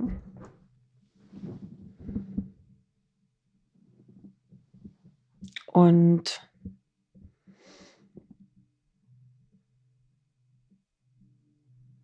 dann habe ich gemerkt, dass ich zu Hause einfach nicht sein konnte. Also diese Energie, die da war. Ähm, ein Partner, wo ich nicht wusste, ob der jetzt überhaupt mein Partner ist oder nicht. Und der war total überfordert, was ich auch total gut verstehe. Die Kinder total auf 180 laut, energiegeladen und ähm, also es war nur noch Stress, richtig Stress für mich. Und ich wollte irgendwie raus aus der Nummer. Und dann gab es halt die Möglichkeit, dass mein Papa mich aufgenommen hatte mit seiner Frau in Erfurt, wo ich dann auf einmal aus dem Bett aufgestiegen bin. Ich konnte allein die Treppen runterlaufen im Haus, ins Auto rein und und da hatte ich auch wie so ein Hoch auf einmal hm. in Erfurt. Mm.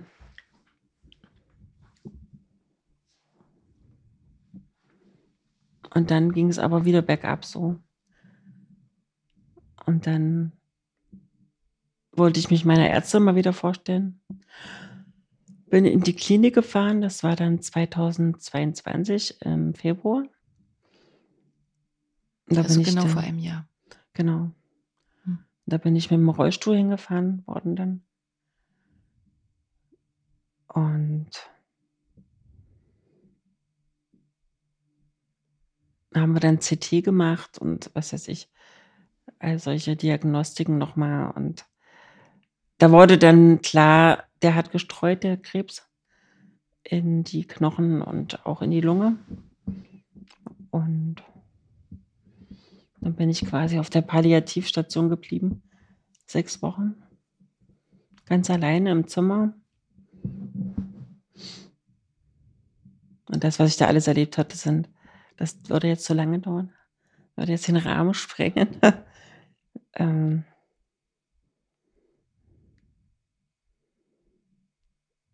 aber um bei dem Thema zu bleiben, ich habe einfach gespürt, dass diese Ruhe, dieses Alleinsein, dieses mit mir alleine sein so ultra wichtig ist für meinen Prozess. Keine quietschenden Kinder, ähm, kein irritierter Mann, keine Mutter, kein irgendwas, sondern es wird sich um mich gesorgt. Ich kann das, was ich noch kann, kann ich selber tun. Und ich habe ganz viel Ruhe. Und das wollte ich dann halt so beibehalten, ja. Hm. Und so bin ich auch zu dieser Wohnung gekommen.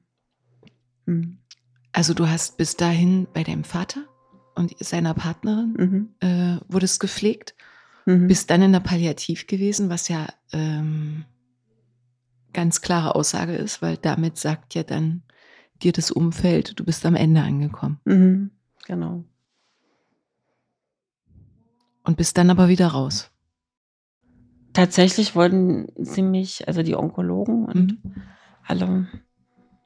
Der einzigste Weg für die war ins Hospiz. Weil die Prognose war, sie werden den kompletten März nicht mehr überleben. Das war meine Prognose im letzten Jahr. So. In der Pali. Und Da war aber wieder diese Stimme, hm, die gesagt hat, nee, stimmt doch nicht. Und wieder willens bin ich dann raus, bin noch mal kurz nach Hause zu der Familie, weil die Wohnung hier noch gemacht werden musste. Und dann bin ich in diese Wohnung gezogen und das hat keiner verstanden. Niemand weil es war ja eigentlich am Ende alles. So, und es ist jetzt ein Jahr her.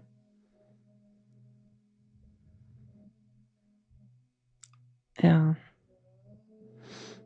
Zwischenzeitlich äh, saß ich im Rollstuhl, konnte mich da drin bewegen. Hm.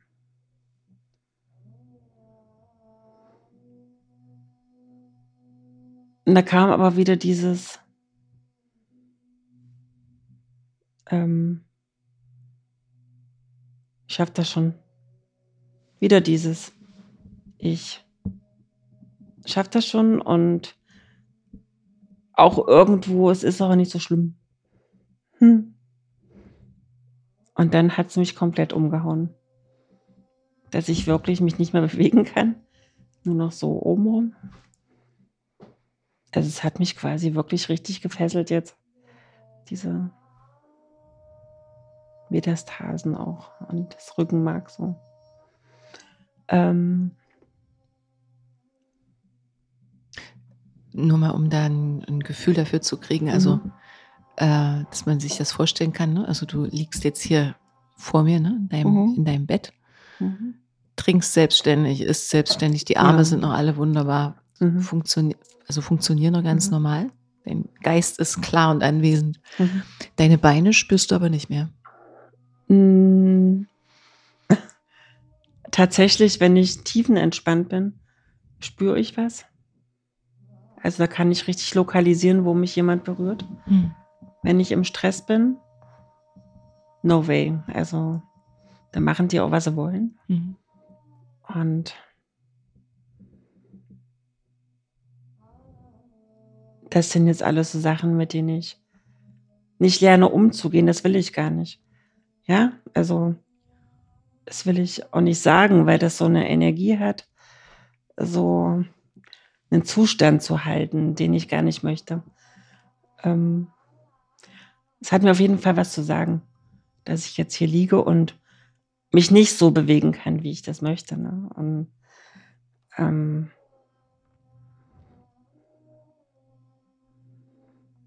genau. Und ähm, du hast natürlich abgebaut. Ich meine, du bist jetzt seit wie viel? Sieben Monaten, acht Monaten? Oder fast jetzt schon ein Jahr? Mhm, nee, ähm, seit 22 August, September. Mhm. Okay, Mhm. seit September, aber nur vollständig im Liegen. Das Mhm. heißt, damit baut sich ja der Körper ab Genau. und könnte sich aber auch wieder aufbauen. Das hast du ja auch schon erlebt. Mhm. Hm. Das ist so witzig, weil ich letzte Woche, ich habe zwei Physiotherapeuten, Mhm. die echt klasse sind. Hm. Und die eine, die macht so eine ganz spezielle Therapie mit mir, die Boba-Therapie, die schon auch speziell auf ähm, Spastiken und so Eingehen kann. eingehen kann. Ähm, die hat auch gesagt, sie, sie sieht so oft, dass sie sich einfach an mein Bett setzt, mich schnappt und hoch und sitzen und in Rollstuhl und wieder, ja, so. Wenn sie zu mir kommt, ist ganz anders. Sie spürt, dass der Körper noch nicht so weit ist. Dass der Körper genau diese Lage, wie er jetzt ist, noch braucht. Ähm, drauf gekommen sind wir, weil ich gesagt habe, ja, wenn ich ja nicht so faul wäre, habe ich so gesagt, ja. Ist auch ein Glaubenssatz noch tatsächlich von mir. Wenn ich ja nicht so faul wäre, könnte ich ja vielleicht schon sitzen oder mich wieder, ja, irgendwie damit umgehen und hin und her. Dann sind wir beide drauf gekommen, so, nee, das ist überhaupt nicht dran. Das ist einfach nicht dran. Es sind andere Sachen dran. Und da spüre ich einfach wieder diese Ungeduld, die ich schon kenne aus meinem ganzen Leben lang, die immer Stress gemacht hat. Und jetzt auf einmal kann ich das wahrnehmen und mich da wirklich rausnehmen. Hm. So. Und es ist wirklich, Wem erzähle ich das jetzt in dieser jetzigen Zeit? Alle sagen, sie haben keine Zeit mehr. Alle rennen nur noch, alle sind nur noch gehetzt. Alle haben nur 24 Stunden am Tag. Ja. Ähm ich kann jetzt sagen, ich habe Zeit. Ich habe ganz viel Zeit, um diese Dinge klar zu kriegen. So. Und das sage ich aber auch erst seit einem Monat circa. Vorher war ich immer noch gestresst, obwohl ich den ganzen Tag lag, ja. Und nicht mehr als Däumchen drehen musste oder meditieren oder was weiß ich, ja. Ähm, auch wieder in Anführungsstrichen, weil das mit sich selbst beschäftigen so in der Tiefe sehr anstrengend ist, sehr viel erfordert ähm, sehr viel Disziplin auch erfordert. Und ja, ich muss sagen, ich genieße das tatsächlich, es hier zu liegen und nicht da raus zu müssen in diese Welt im Moment. Dass ich das alles nicht mitbekomme, was da draußen so los ist. Ähm, ich habe mir so die Frage gestellt, was würde ich machen, wenn ich jetzt normal wäre, wenn ich normal gesund wäre, ähm, aufstehen könnte, dies, das, jenes machen könnte. Kam noch keine Antwort. So. Also ich habe eine Vorstellung, ich habe Wünsche, wie mein Leben aussehen soll, mein neues Leben. oder was da neu kommen darf. Aber da ist noch so ein, ein Abgrund dazwischen. Noch keine Brücke gebaut, so ja. Und da bin ich gerade dran, die zu bauen. So für mich. Also wirklich für mich.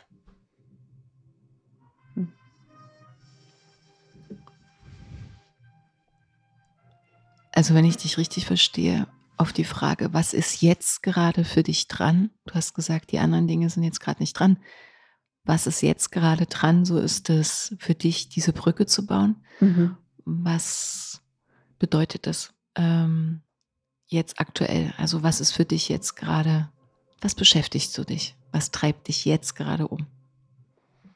Mm, Wie sieht das aus? Was treibt mich jetzt gerade um?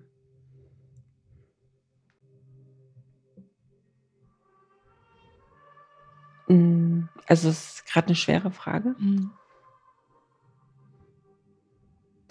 Was mir da auf jeden Fall kommt, ist, ich möchte alles in Ruhe entscheiden können.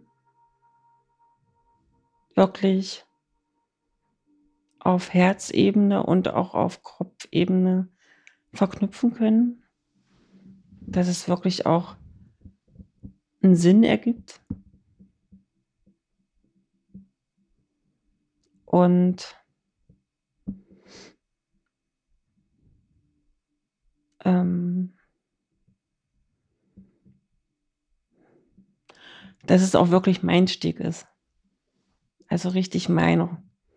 Der Jenny-Steg, den ich mir gebaut habe. So. Und genau das zu erreichen, was ich mir vorstelle, Was wünschst du dir?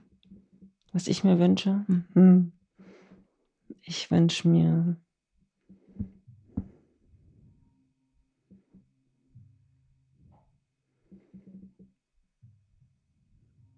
Was wünsche ich mir? Ganz viel Ruhe.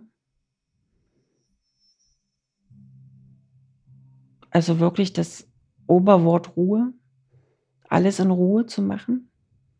Alles. Arbeiten, Kinder. Also wirklich dieses Zeitgefühl, was ich jetzt gerade besitze. Dieses, ich habe Zeit, ich habe 24 Stunden, das ist übelst geil, so viel Zeit zu haben, dass ich das mitnehme über diese Brücke. Mhm. Und aus dieser Ruhe heraus wirklich alles entstehen lassen kann. Weil ich merke, dass es enorme Kraft hat, dass das ich bin, diese Ruhe, das ist eigentlich wirklich eine Qualität von mir. Ähm, Und dir auch mehr entspricht, also deinem Wesen mehr entspricht. ja. So. Und dass ich das auch, ich möchte das auf die anderen Menschen, also im Kollektiv einfach, ich möchte das ins Feld senden, diese Ruhe. So einfach nur energetisch zeigen, wir haben alle diese Zeit. Ja. Wir müssen nicht tausend Projekte an einem Tag erledigen. Wir haben Zeit. Und manche kommen da schon hin. Also, das ist mir wirklich ein Bedürfnis, den Menschen das beizubringen. So, ne? Mhm. Also, dem was abzugeben davon. Mhm. So. Es ist so schön, dass du das jetzt auch nochmal so ausdrückst, weil es ist für mich auch fast äh, wie so eine persönliche Erinnerung auch, weil ich mich tatsächlich sehr damit auseinandersetze und das Gefühl, dass ich keine Zeit habe und nicht genug Zeit habe Hm. für all die Dinge, die ich da machen will. Hm. Und überhaupt habe ich ja, weiß ich nicht, wie viele Jahre noch vor mir, Hm. äh, dass ich das alles nicht unterkriege. Also solche Gedanken kenne ich zu gut. Ja. Ich auch. Und dann vom Schlaf abknapsen, äh, weil damit ich dann mehr Stunden Zeit habe, dass ich dann mehr am Ende auch wieder nur machen kann.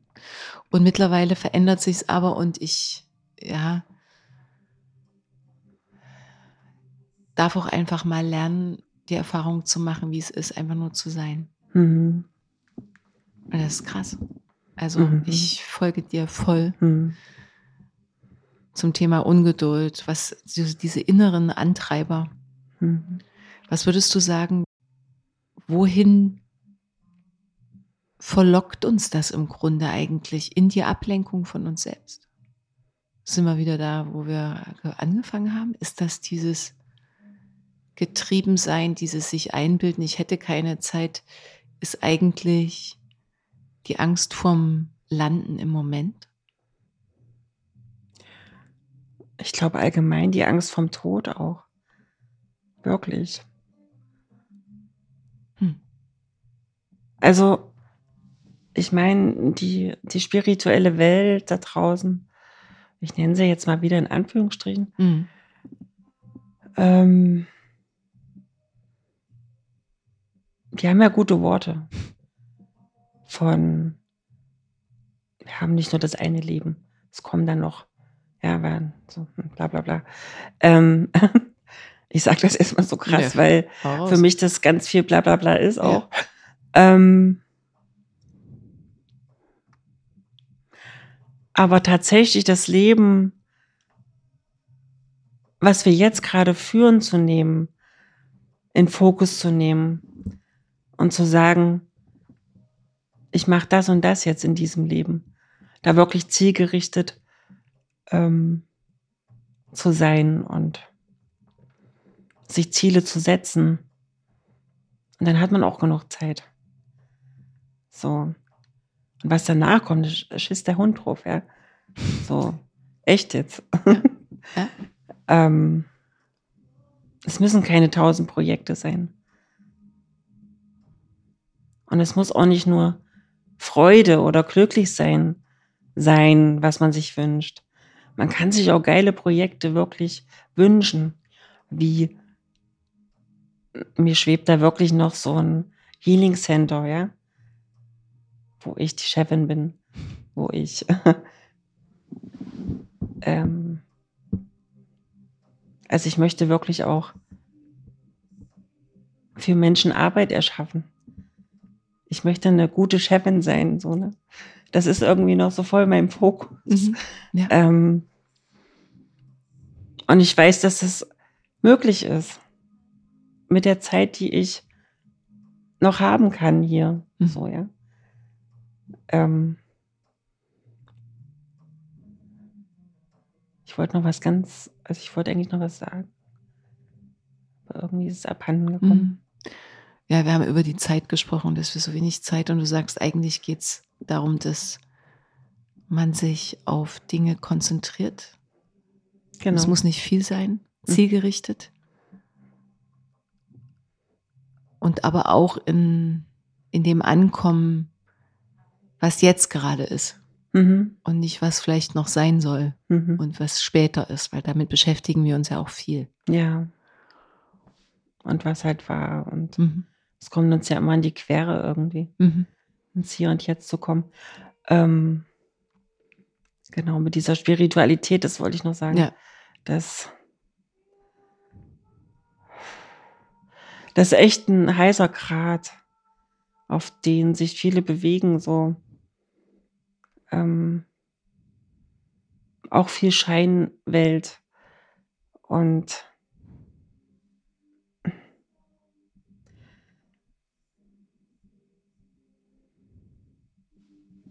ich kann das so genau sagen, weil ich da selber drin gehangen habe. Ziemlich krass mit diesen Schleiern und Vernebelungen, ja. Also es war wirklich auch auf der körperlichen Ebene so, dass man die rosa Einhörner durchs Bildschirm gesehen hat. ähm, das ist eine Sache. Aber ich weiß gar nicht, wie ich das beschreiben soll. Das ist eine Selbstlüge auch. Mhm. Eine Illusion, die wir da irgendwie, wo wir, also eine Möglichkeit in so eine Spiri-Bubble abzutauchen, um aber dann auch ganz wesentliche Aspekte nicht in Betracht zu ziehen, oder? Genau, ja. Mhm. Ja. So kann man das sagen. Also was mich halt äh, da oft, was mir oft begegnet, ist so dieses, und da merke ich, das ist überhaupt nicht stimmig, diese übertriebene Positivität. Wir haben jetzt sehr viel auch über den Wunsch der Freude und so gesprochen, aber das ist was anderes. ja, Das Schönreden, das ähm, alles ist gut, alles muss das nur zulassen. Ähm, konzentrier dich auf das Licht und dann, also so wirklich, also Mhm. Konzepte, die mehr Schein als Sein sind. Genau. Und die auch so nicht stimmen, weil Leben ist eben nicht nur äh, angenehm. Nee. Schön. Nee. Wenn man es bewertet, ist es manchmal auch nicht angenehm. Aber wir haben ja nun mal die Möglichkeit der Aussprache. Die können wir ja auch nutzen. Mhm. Und wenn es mir halt scheiße geht, dann geht es mir halt scheiße. Mhm. Wenn es mir gut geht und richtig gut geht und ich fröhlich bin, dann bin ich total glücklich und fröhlich, ja. Mhm. So und jeder Tag ist anders. Würdest du sagen, dass du da auch jetzt an einem Punkt bist, dass du das auch viel besser annehmen kannst? Also, Ja, ne, also so einen Scheißtag zu haben, das Mhm. drückst du auch aus. ja, Das hast du vielleicht früher nicht so oft gemacht, das hast du ja Genau. gesagt. Da Ja. hat es keiner mitgekriegt. ja. Jetzt wird es benannt. Jetzt wird es benannt und darauf erfolgen dann halt auch einfach Taten. Mal ganz krass gesagt. Mhm. Äh, Ja. Also, ich bin ein sehr offener und gutmütiger Mensch, sage ich mal. Und ich kann auch zu meinen Kindern sagen, heute geht's einfach nicht. Mir geht's scheiße, ich will heute nicht. Ich kann das heute nicht, so, ja. Ähm, und ich kann das aussprechen. Das konnte ich sonst nicht.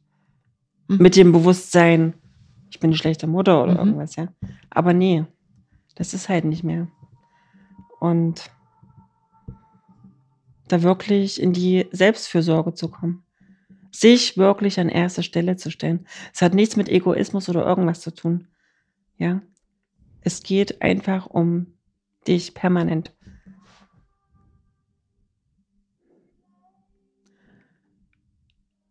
Und wenn du das auf dem Schirm hast, wenn du dich so wahrnimmst, jeden Tag, jede Sekunde, dann für mich ist das das Wichtigste geworden. Mhm. Und sich dann auch darin auszudrücken. Genau. Ja. Also eigentlich auch wirklich in deine Authentizität, in deine authentischste Version, die es gibt, die echteste Version auch zurückzufinden. Mhm. Ja. Weil wir verbiegen uns so oft. Wir glauben, wir müssten irgendwie Dinge tun oder ja, für andere auch. Wir können uns nicht zumuten, wir machen uns kleiner, wir halten uns zurück, wir passen uns an, wir sind Genau. freundlich und nett für die anderen, weil es könnte ja unbequem werden, wenn, wenn, also wir sind so angepasst, das hast du vorhin gesagt, so oft Hm. so angepasst. Wir denken darüber nach, was andere über uns denken. ja, Ja. total. Das ist die größte Angst, statistisch gesehen. Es gab eine Statistik. Mhm. Wovor haben die Deutschen am meisten Angst? Das ist Platz Nummer eins. Was denken die anderen über mich? Das war die meiste Antwort. Da kam nicht die Angst vom Tod oder so. Nein, es war, was denken die anderen Menschen über mich? Ist das krass oder was? Mhm. Und das ist wirklich so. Hm. Ja. Und ich habe mich dann auch immer wieder noch mal erwischt. Ich erwische mich auch immer wieder Ja, noch. ja, klar. Ja, ja, So, und- alle. Also, Aber wie viel Energie wir dadurch auch verlieren. ja, Hm. schräg. Und das spürt man ja auf allen Ebenen. Aber Ja. warum machen wir uns so viel Gedanken? Was steckt dahinter? Naja, wir wollen halt alle geliebt und anerkannt werden. Genau. Und wir haben gelernt, dass wenn wir nett sind und freundlich, das besser funktioniert, als wenn du wütend bist, weil dann kriegst du ja auch sofort signalisiert, also so Mhm. mag ich dich nicht. Also so sind wir auch groß genau. geworden. Ja. Das heißt, wir haben also wirklich auch eine Kultur, Gesellschaft hier aufgebaut, die auch so festlegt, was ist gut, was ist schlecht, was ist richtig, was ist falsch Mhm. und hinterfragen es aber überhaupt gar nicht Ja. und rauben uns damit ja die totale Freiheit. Mhm. Das sehe ich auch so, ja. Krass. Mhm. Was würdest du jetzt gerade in diesem Moment, was kommt dir äh, in den Sinn, wenn ich dir die Frage stelle, was du so in die Welt sprechen kannst, ähm, nicht als die Botschafterin, die jetzt weiß, wie es geht, sondern Mhm. wirklich, wenn es da etwas zu sagen gibt an uns Menschen. Mhm. Ähm, da hast du heute schon richtig viele, viele schöne Worte gefunden und auch Botschaften uns schon mitgegeben. Womit sollen wir definitiv endlich aufhören? Kannst du es nochmal zusammenfassen? Mhm. Was macht dich immer noch unglaublich wütend, dass wir es noch nicht begriffen haben? Mhm. Und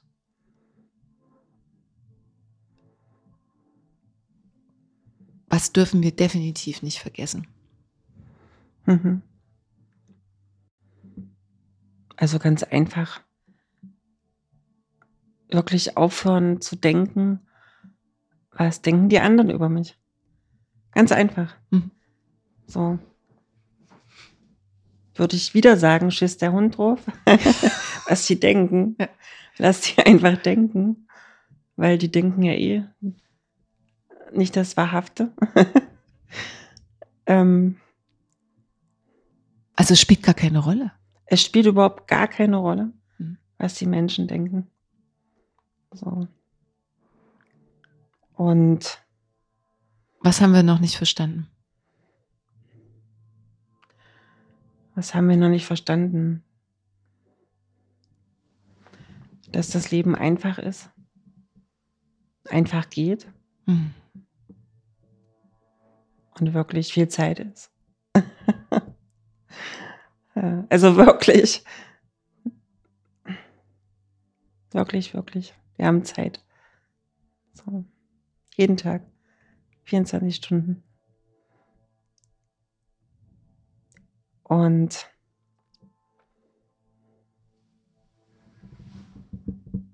ja, Wenn ich mich so ähm, auf dich so einstimme, so gut es mir möglich ist, weil ich kann mhm. nur eine Ahnung haben davon, ne? wie es dir geht, wie du, ja, wie du Tag gestaltest, wie deine Innenwelt äh, ist. Da hast du uns ja jetzt so schön mitgenommen schon. Du sagst, da gibt es eine Stimme, die baut an der Brücke, mhm.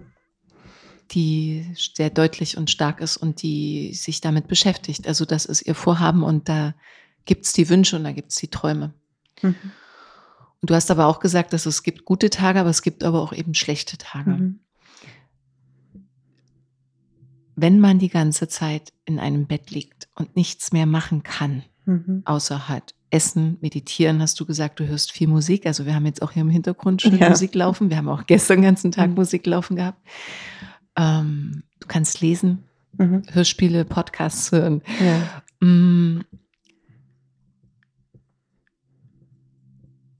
Dann würde ich jetzt mal ganz frech sagen, ist ja die Vergänglichkeit und aber auch, da du ja in deiner Geschichte sitzt und lebst, mit deiner Geschichte, du ja deine Geschichte bist, der Tod auf eine Weise immer anwesend. Mhm. Welche Beziehung hast du zum Tod? Mm. Da komme ich auch ins Hier und Jetzt am besten. Also wie es jetzt ist. Das war nicht immer so. Ähm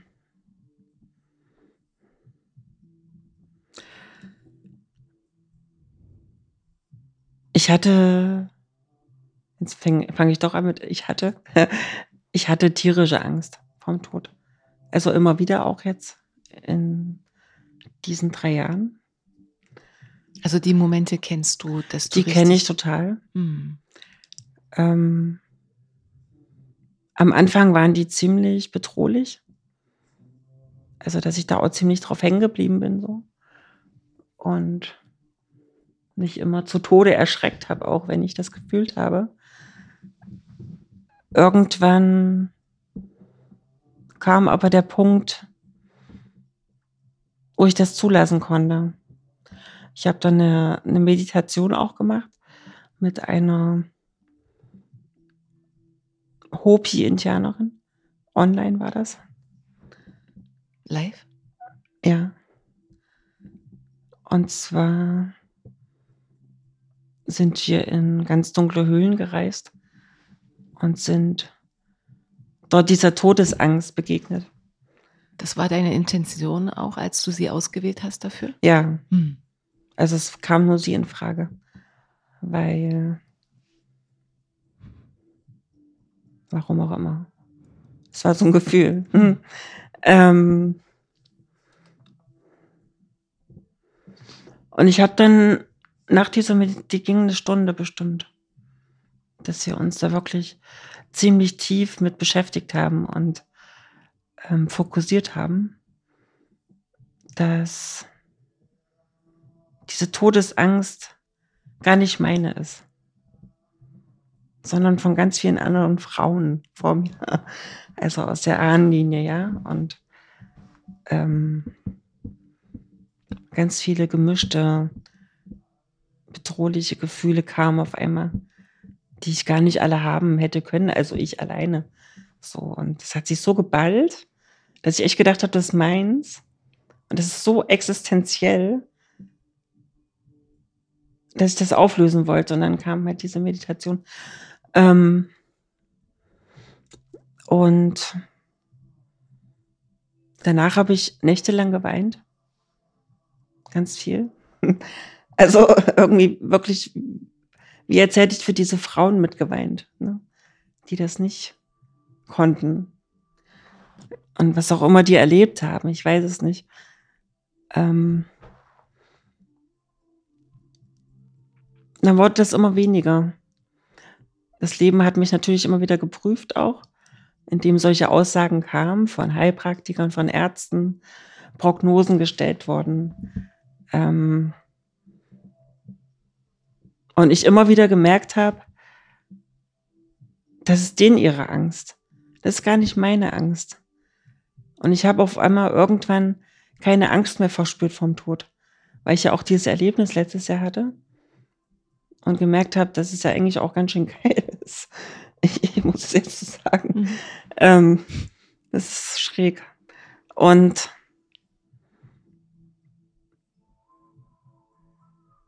ich glaube, wir haben jeden Tag einen kleinen Tod. Jeden Tag haben wir das. Ähm, ich bezeichne zum Beispiel auch so eine Erfahrung als Tod, wo man einfach darauf reagiert mit etwas, etwas gehen lässt oder ähm, wie so eine Erkenntnis hat. Das ist für mich auch wie ein Sterben, etwas Altem und was Neues kommt. Ja, so. Ähm.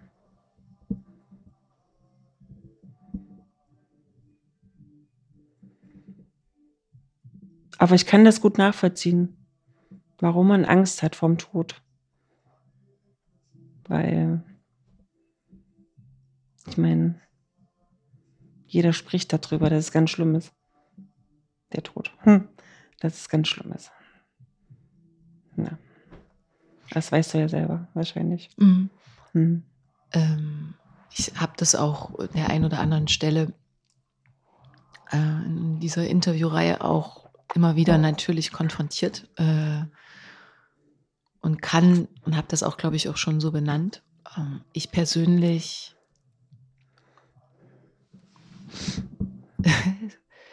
darf mir immer mehr eingestehen, was ich eigentlich für eine Angst habe davor. Mhm. Obwohl ich dir vielleicht noch vor ein paar Jahren, wenn man mich überhaupt generell zur Angst befragt hätte, gesagt hätte, also ich habe keine Angst. Mhm. Ich bin mutig, mich schreckt nichts ab. Ich, ja. ich benutze jetzt mal deine Worte, weil die sind mir sehr geläufig. Das packe ich auch noch. Das schaffe mhm. ich schon. Ja.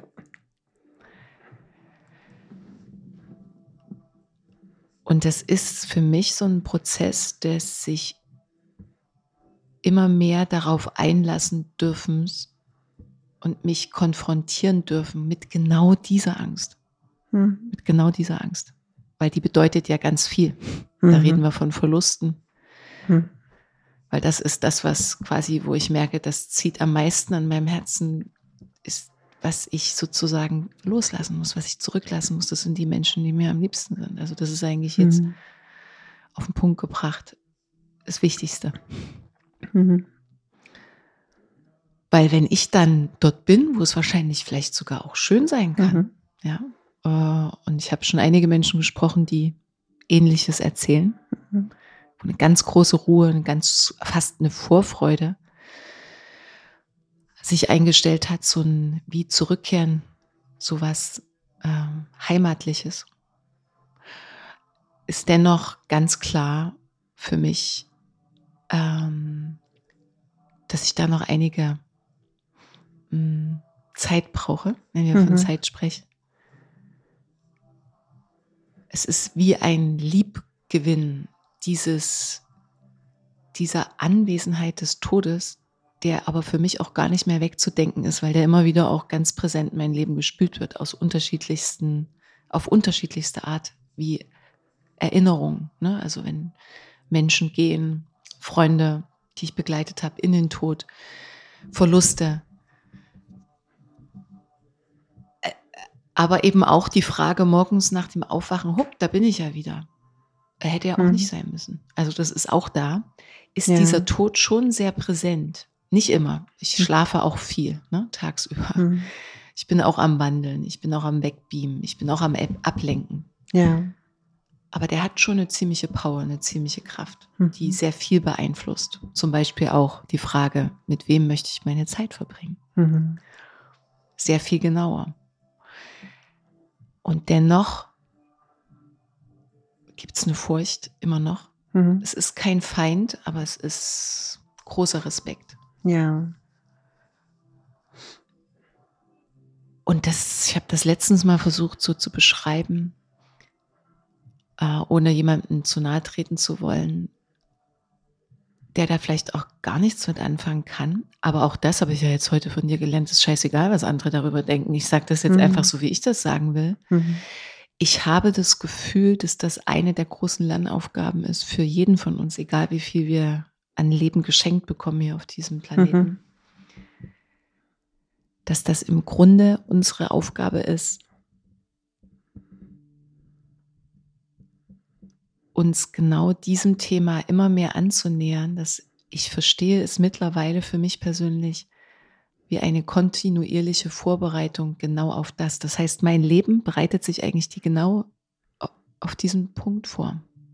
Also kriegst du, was ich sagen will? Mhm also diese Auseinandersetzung damit, das immer mehr reinlassen, das Zulassen von auch der Angst, die völlig okay mhm. ist, die da sein darf. Also, dass die da sein darf. Ja. Dass ich die halten kann, dass ich mich in dieser Angst halten kann. Mhm. Äh, dass ich das alles fühlen darf, was da an, sich anfühlt, mhm. wenn es darum geht, dass ich zurücklasse, dass ich verlasse, dass ich, keine Ahnung, was da so mhm. bei jedem unterschiedlich ne, auch aufploppt. Aber ich habe das Gefühl, ich bereite mich, verrückt, aber ich bereite mich vor. Mhm. Kannst du was damit anfangen? Ähm, ich habe das so in diesem Zusammenhang jetzt ganz häufig gehört in letzter Zeit. Echt? So auch gelesen drüber. Mhm. Dass da so, also dass Menschen das so drüber reden, sprechen, mhm. Mhm. schreiben. Ähm,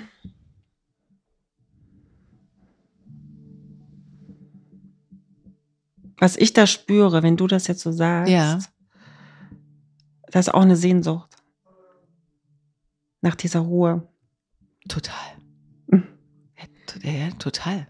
Und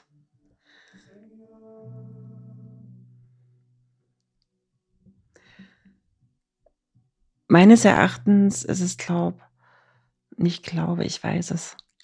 Für mich weiß ich es.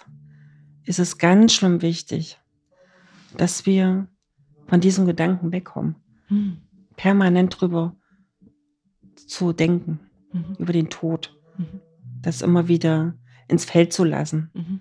So, ne? Mhm. Weil wir dadurch, dass wir diese Angst haben, ähm, nicht im Hier und Jetzt sein können. So. Und dass wir wirklich den Fokus auf was anderes lenken. Also auf die Ziele, was wir noch vorhaben davor. Mhm. Also ich kriege total deine Message und das mhm. widerspricht sich aber nicht. Ne? Ich habe also ganz viele Ziele, mhm. ganz viele okay. Wünsche noch und gleichzeitig ist auf einer emotional energetischen Ebene, merke ich eigentlich, kannst du es auch positiv ausdrücken und sagen, ich befreie mich eigentlich Stück für Stück von der Angst. Okay, ja. Weißt du? Ja. Um dann an dem Mhm. Punkt zu sein, dass, dass, dass ich dann vielleicht wie du jetzt schon an dem Punkt bist, irgendwann keine Angst mehr haben muss. Ja. Aber wenn ich es nicht in mein Bewusstsein hole, hat es ja trotzdem unbewusst eine Kraft, Na klar. die ja. mich auf eine andere, vielleicht auch auf, Mhm. ja, in, in Bereiche bringt, die oder mich Dinge übersehen lässt oder was auch immer. Mhm. Ähm, nee, es ist jetzt nicht so, dass ich denke, ja, es könnte jeden Moment passieren und so. Nee, nee, Mhm. das. Es sind all diese Lektionen, die damit einhergehen, was wir zu begreifen haben, im Grunde genau das Gegenteil eigentlich, was Leben bedeutet. Mhm. Also der Tod erinnert uns an, an den Bereich, an den wir uns erinnern sollen. Das hast du vorhin so schön gesagt, dass Mhm. Leben einfach ist Mhm. und einfach ist. Mhm. Mhm. Ja.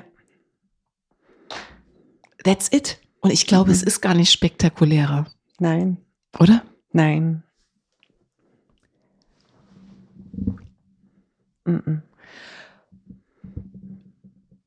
Und ich glaube, das ist auch eine Form der Illusion. Wir, da hängen wir uns dann auch gerne. Damit lenken wir uns ab oder ja, es entwickelt auch eine Kraft, aber dass wir uns damit beschäftigen, was noch besser kommen kann, was noch größer sein kann, Ja. was dann passieren soll, wenn ich dann da und da bin, Mhm. dann mache ich das und das. Äh, das ist jetzt in deiner Situation nochmal was anderes. Ne? Also Mhm. wenn du natürlich dich wieder mehr bewegen kannst, kannst du auch mehr Dinge machen. Ich meine das eher auf einem kognitiv-mentalen Level, ja. Also Mhm. wenn ich in der Rente bin, dann reise ich. Das ist ja so Standardsatz.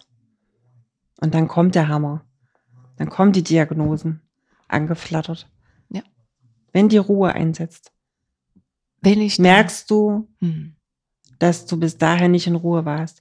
Und der Körper, jetzt auf der körperlichen Mhm. Ebene einfach mal gesprochen, der kann das überhaupt nicht ab. Der kann nicht von 180 auf 0 runterfahren. Ja? Warum gibt es die Gänge beim Auto, die man runterschaltet? Mhm. So. Mm. Ich habe das so oft erlebt, so oft gehört von Menschen. Ja. Wenn ich dann 65 bin, wenn ich in Rente gehe. Und dann kam der Schlaganfall. Mhm. Dann kam der Herzinfarkt. Mhm. Dann kam die Diagnose Krebs. Ja. So, bam. Und ich selbst erlebe es auch. Ja. Und das ist.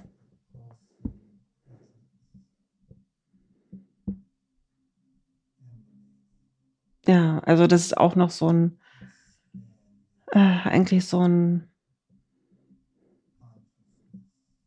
Aufruf, so wartet nicht, sondern fangt jetzt an, jetzt.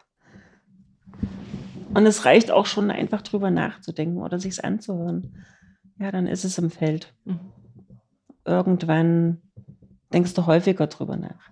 Irgendwann erwischst du dich, dass es wieder wieder gemacht hast. Dann Mhm. schmunzelst du über dich, ja, so. Mhm. Und du erkennst es immer mehr, wie du tickst. Und das ist so toll. Das ist so kostbar, wenn du dich selber kennenlernst. So. ähm, also dann auch wirklich über sich selbst lachen zu können. Wie man so manchmal beknackt ist. Hm. Ja, und das zu beschmunzeln und Sich an der Stelle nicht so wichtig zu nehmen. genau. Genau. Das ist so, ne? Damit, Ja. damit löst sich dann das Drama auch ein bisschen auf. Ja, ne? total.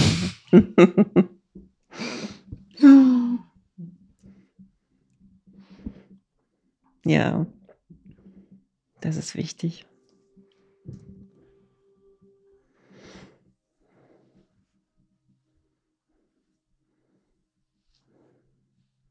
Also keine Angst vor sich selbst haben, das ist ganz wichtig. Hm. hm. Hm. Ich kenne einige Menschen, die in Phasen, wie du jetzt gerade in einer bist, das heißt in einer sehr auf einer körperlichen Ebene, mhm. sehr geschwächten, hm. ähm, also in so einer sehr geschwächten Phase, die mit Krankheit konfrontiert werden, mit Tod, wie auch immer konfrontiert werden, direkt, indirekt, die kommen oft an den Punkt, dass sie überlegen, wo es noch Loops zu schließen gibt, wo es noch Dinge auszusprechen gibt. Ist das ein Teil auch deiner Arbeit, die du hier in deinem Bett betreibst, die dich beschäftigt? Gibt es solche Gedanken? Was habe ich vielleicht meiner Mutter zum Beispiel noch nicht gesagt? Was konnte noch nicht ausgesprochen werden? Oder meinen Kindern? Oder auch vielleicht, ja, aus der Vergangenheit Menschen, die mir Unrecht getan haben? Oder Mhm. gibt's das? Du dich damit beschäftigst? Das gibt's nicht mehr, nein. Gar nicht mehr. Gab's mal. Gab's. Mhm. Das heißt, es klingt so, als ist auch alles gesagt. Nee, Hm. das ist es nicht. Mhm. Ich habe nur gelernt oder aus Erfahrung einfach, dass man sich auch in den Mund fusselig reden kann. Und es tatsächlich einfach Sachen gibt, die man nicht aussprechen muss, die auf einer anderen Ebene erledigt werden können, mit einem selbst so, ähm, weil du im Endeffekt das Thema hast. So. Der Gegenüber, der macht ja irgendwas mit dir. Also mit dir. Es ist ja nicht er, sondern er ist so, wie er ist und in dir macht's aber was und das machst du dann einfach mit dir. Hm. Ja. Du regelst das mit dir. Was triggert dich da? Was, ja. Ähm, klar, wenn eine Situation im Hier und Jetzt ist, wo vielleicht Energie wirklich raus muss dem Gegenüber, was ihm vielleicht sogar auch helfen kann, Mhm. um sich zu verändern Mhm. oder in die Veränderung zu gehen oder erst mal drüber nachzudenken oder wie auch immer, kann es halt auch wichtig sein, das auszusprechen. Mhm. Aber in dem Moment, ja. Also nicht irgendwie zu sagen, lass uns mal einen Termin machen nächsten Samstag um acht und ich möchte dir mal richtig was erzählen, ja. Mhm. Weil dann sind die Situationen weg, Mhm. die können sich gar nicht mehr dran erinnern. Mhm. Und aber in dem Moment, wo man mit jemandem zusammen ist, in Austausch gerät, in Kommunikation gerät und vielleicht da was angetriggert wird, kann man das ja liebevoll sagen. So, boah, das triggert mich jetzt vollkommen, was Mhm. du da sagst, ne?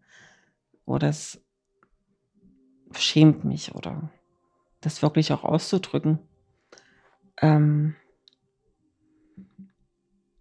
aber vieles ist wirklich einfach nur deins. Und dann lass das auch bei dir und mach die Wirsch nicht. Also verwirr die Menschen nicht so, ne? Das ist auch wichtig, glaube zu checken. Was spreche ich aus und was nicht? Wo nehme ich diese kostbaren Worte und wo nicht? So, ne? Ja. Ja, das ist total wertvoll, dass du das sagst, weil ähm, wir oft vergessen, dass vielleicht auch der andere oder die andere manche Dinge noch gar nicht, nicht aus einer Überheblichkeit heraus, aber vielleicht gar nicht verstehen würden auch. Mhm. Selbst wenn du die Worte ihrer Welt benutzt, Ja. würden sie es trotzdem persönlich nehmen oder vielleicht auch falsch verstehen. Mhm. Also auch ne, für Konfusion sorgen, das sagst du ja. genau. Nee, da hat keiner was davon. Hm. Mhm. Und es hilft, also es hilft nicht. Es ist eigentlich auch nur so ein Versuch des Abladen wollens und leichter werden Mhm. auf meiner Seite. Mhm. Wahrscheinlich in den Genau. meisten Fällen, ne? Um mich irgendwie zu erleichtern, was ja auch okay ist, Mhm. aber da laden wir auch mehr oder weniger ab und hoffen vielleicht, dass es dann eine Lösung gibt. Aber eigentlich kann ich schon recht viel mit mir selbst auch klären. Genau. Hm. Weil es halt meins ist. Ja.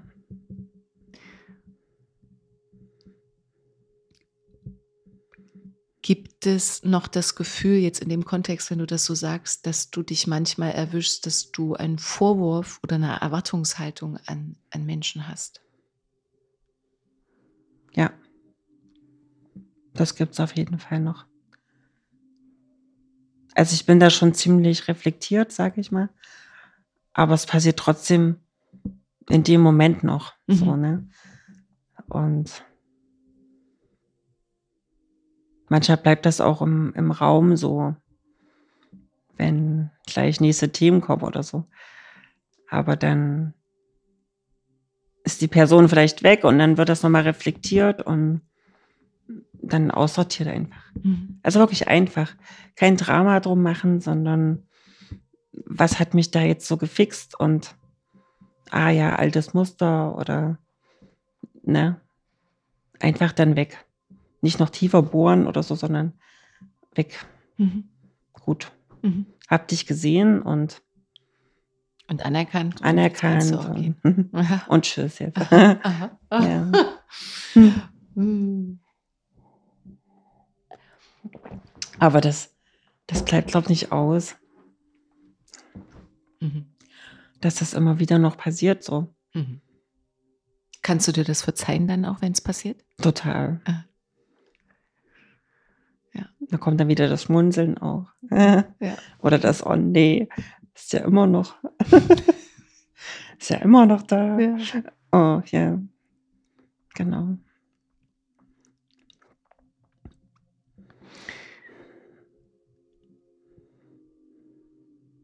Was wünschst du dir von deinen nächsten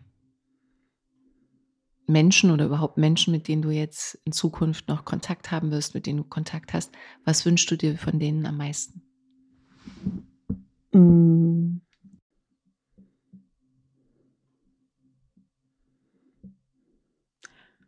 Ja, viele ehrliche Stunden. Also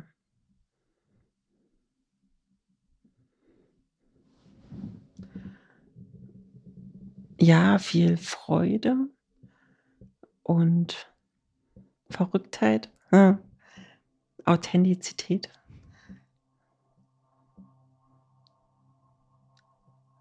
Ja, sowas. Also wirklich diese authentisch sein. Von beiden Seiten oder von allen Seiten her. Ähm,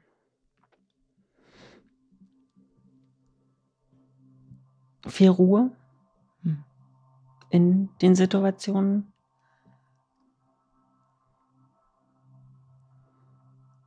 Soll sich jetzt nicht widersprechen, Ruhe und Verrücktheit, mhm. gell, sondern nee, nee. einfach so. Ähm, ja, so her mit dem schönen Leben einfach. Mit dem leichten, einfachen, lustigen, viel Lachen, viel gutes Essen, viel Leichtigkeit einfach und Musik hm. Und Tanz und hm. schöne Gespräche. Sowas. Mhm. Hm.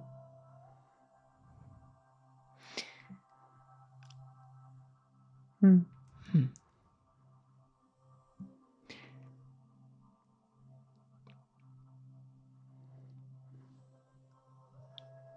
was brauchen Menschen mit dir? Erklärt sich so ein bisschen aus dem, was du schon gesagt hast. Aber ich würde es gerne nochmal so stellen. Was brauchen sie nicht so viel zu tun oder was können sie lassen? Was kann übersprungen werden? Da bist du ja dann eher schon auch an Punkten, wo du sagen kannst, nee, das brauchst jetzt und das wünsche ich mir auch nicht, das brauche ich nicht, das tut mir nicht gut, zum Beispiel mich zu bemitleiden. Genau, das wollte ich gerade sagen. Also kein Mitleid, das braucht keiner. Das ist total Drama. ähm, nee, also das ist wirklich, das kann aussortiert werden. Dann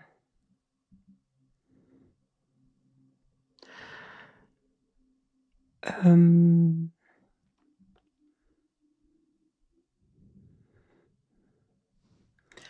Was brauche ich nicht mehr? So Gehetze über andere, das ist auch immer noch mal so ziemlich da. Habe ich auch gern gemacht in meinem Leben. Also wirklich, wo ich mich dann auch irgendwann erwischt habe, immer wieder und mich vor mir selbst geekelt, dass ich sowas denke. Oder wie kann ich sowas sagen überhaupt über jemanden? Ähm, das möchte ich nicht mehr haben. Mhm. So. Weil man weiß, warum die so sind, warum die so sein müssen, die Menschen. Das weiß ja keiner. Mm. Ja, so dieses ganze Negative. Also man kann gern mal ablassen. So klar, das ist halt diese Scheißtage. kann man halt mal auch rauslassen. Ähm, aber es soll nicht die Hauptenergie sein. So soll auch dann irgendwann gut sein und ähm, den Fokus wieder auf was Schönes lenken. So. Mhm. Das ist mir wichtig. Mhm. Genau. Mhm. Ich habe so das Gefühl, so wir liegen, also wir liegen, sage ich schon. Ich sitze, du liegst. Mhm. Jetzt äh, seit fast drei Stunden äh, sind okay. wir hier im Gespräch. Oh. Wahnsinn. Ja. Äh, und es könnte irgendwie noch weitergehen, wie das so mhm. immer ist. Das ist ich wirklich. Ähm, ich liebe solche Gespräche sehr. Mhm. Und ich habe äh, bin mit dir so richtig schön mitgereist und ich merke aber, es hat so, ich weiß nicht, wie es dir geht. Äh, mhm. ähm, in mir entsteht so, ein, so eine Ruhe. Es, also Ruhe, aber wir haben jetzt über Stille gesprochen, also auch dann nicht mehr so das Bedürfnis, noch groß zu reden. Mhm. Das merke ich, dem nähere ich mich immer mehr an jetzt gerade. Ja, ja. Ähm, weil eigentlich alles gesagt ist. Hm, das Gefühl habe ich auch. Also es ist so wie gut jetzt. Gut, ne? Mhm. Ähm, eine Sache. Mhm. ich würde gerne noch mal deine Kinder mit äh, kurz mhm. hier so einen Moment mit in den Raum holen.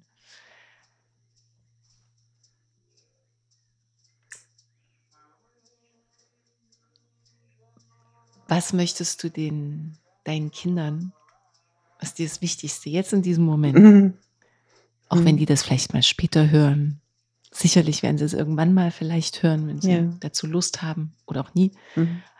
Aber was möchtest du denen gerne über diesen, über diesen Kanal jetzt in diesem Moment? Es liegt dir so sehr am Herzen, dass du an sie senden willst, mhm. aussprechen möchtest.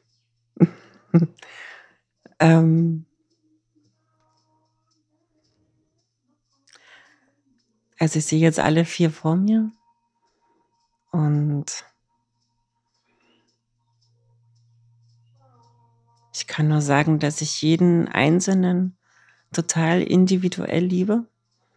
Also auf, es ist wirklich total verschieden, was ich da so für Gefühle spüre und ähm, dass ich es total berührend und schön finde, wenn die vier zusammenkommen. Dass da wirklich, man, man merkt nicht, dass die auseinanderleben, dass die gar nicht zusammen sind, sondern wenn die zusammenkommen, dann ist das das, was ich jetzt eben beschrieben habe, was ich immer so in meinem Leben haben möchte. Dieses verrückte Tanzen, Singen und fröhlich sein. So. Natürlich auch mal Gezanke und so, aber ganz normal alles. Das liebe ich so an denen, dass da auch diese Einfachheit und Leichtigkeit da ist. Ähm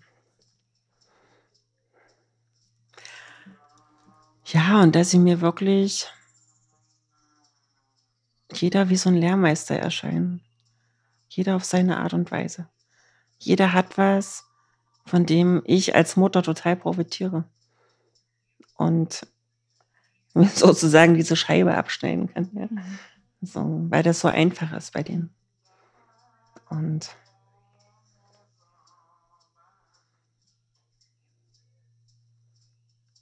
dass ich dieses,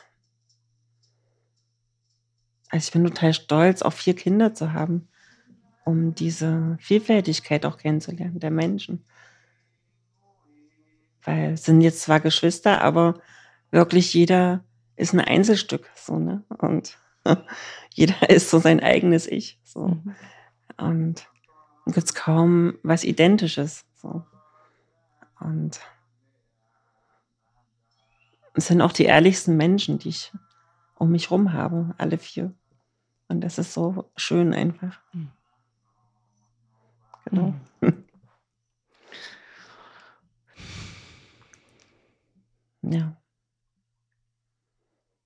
Hm? Danke. Bitte. Es war ganz schön mit dir und ich wünsche dir ganz, ganz viel Verrücktheit, Freude. Mhm. Alles, was du heute gesagt hast. Schöne Gespräche, schöne Begegnungen. Ja. Dass du, wie soll ich sagen, noch ganz, ganz viele Möglichkeiten hast, um an diesem tiefen Gefühl der Verbundenheit auch anzudocken, das mhm. du da so berührend heute auch beschrieben hast.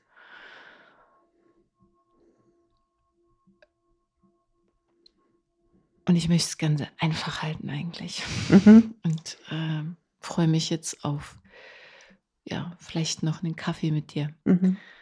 Werden noch die Theresa nochmal aktivieren, dass die vielleicht nochmal heute hochkommt. Ja. Ich bin sehr beschenkt von unserer gemeinsamen Zeit. Ich auch, ja. Danke. Das war schön. Mhm. Danke dir auch. Mhm.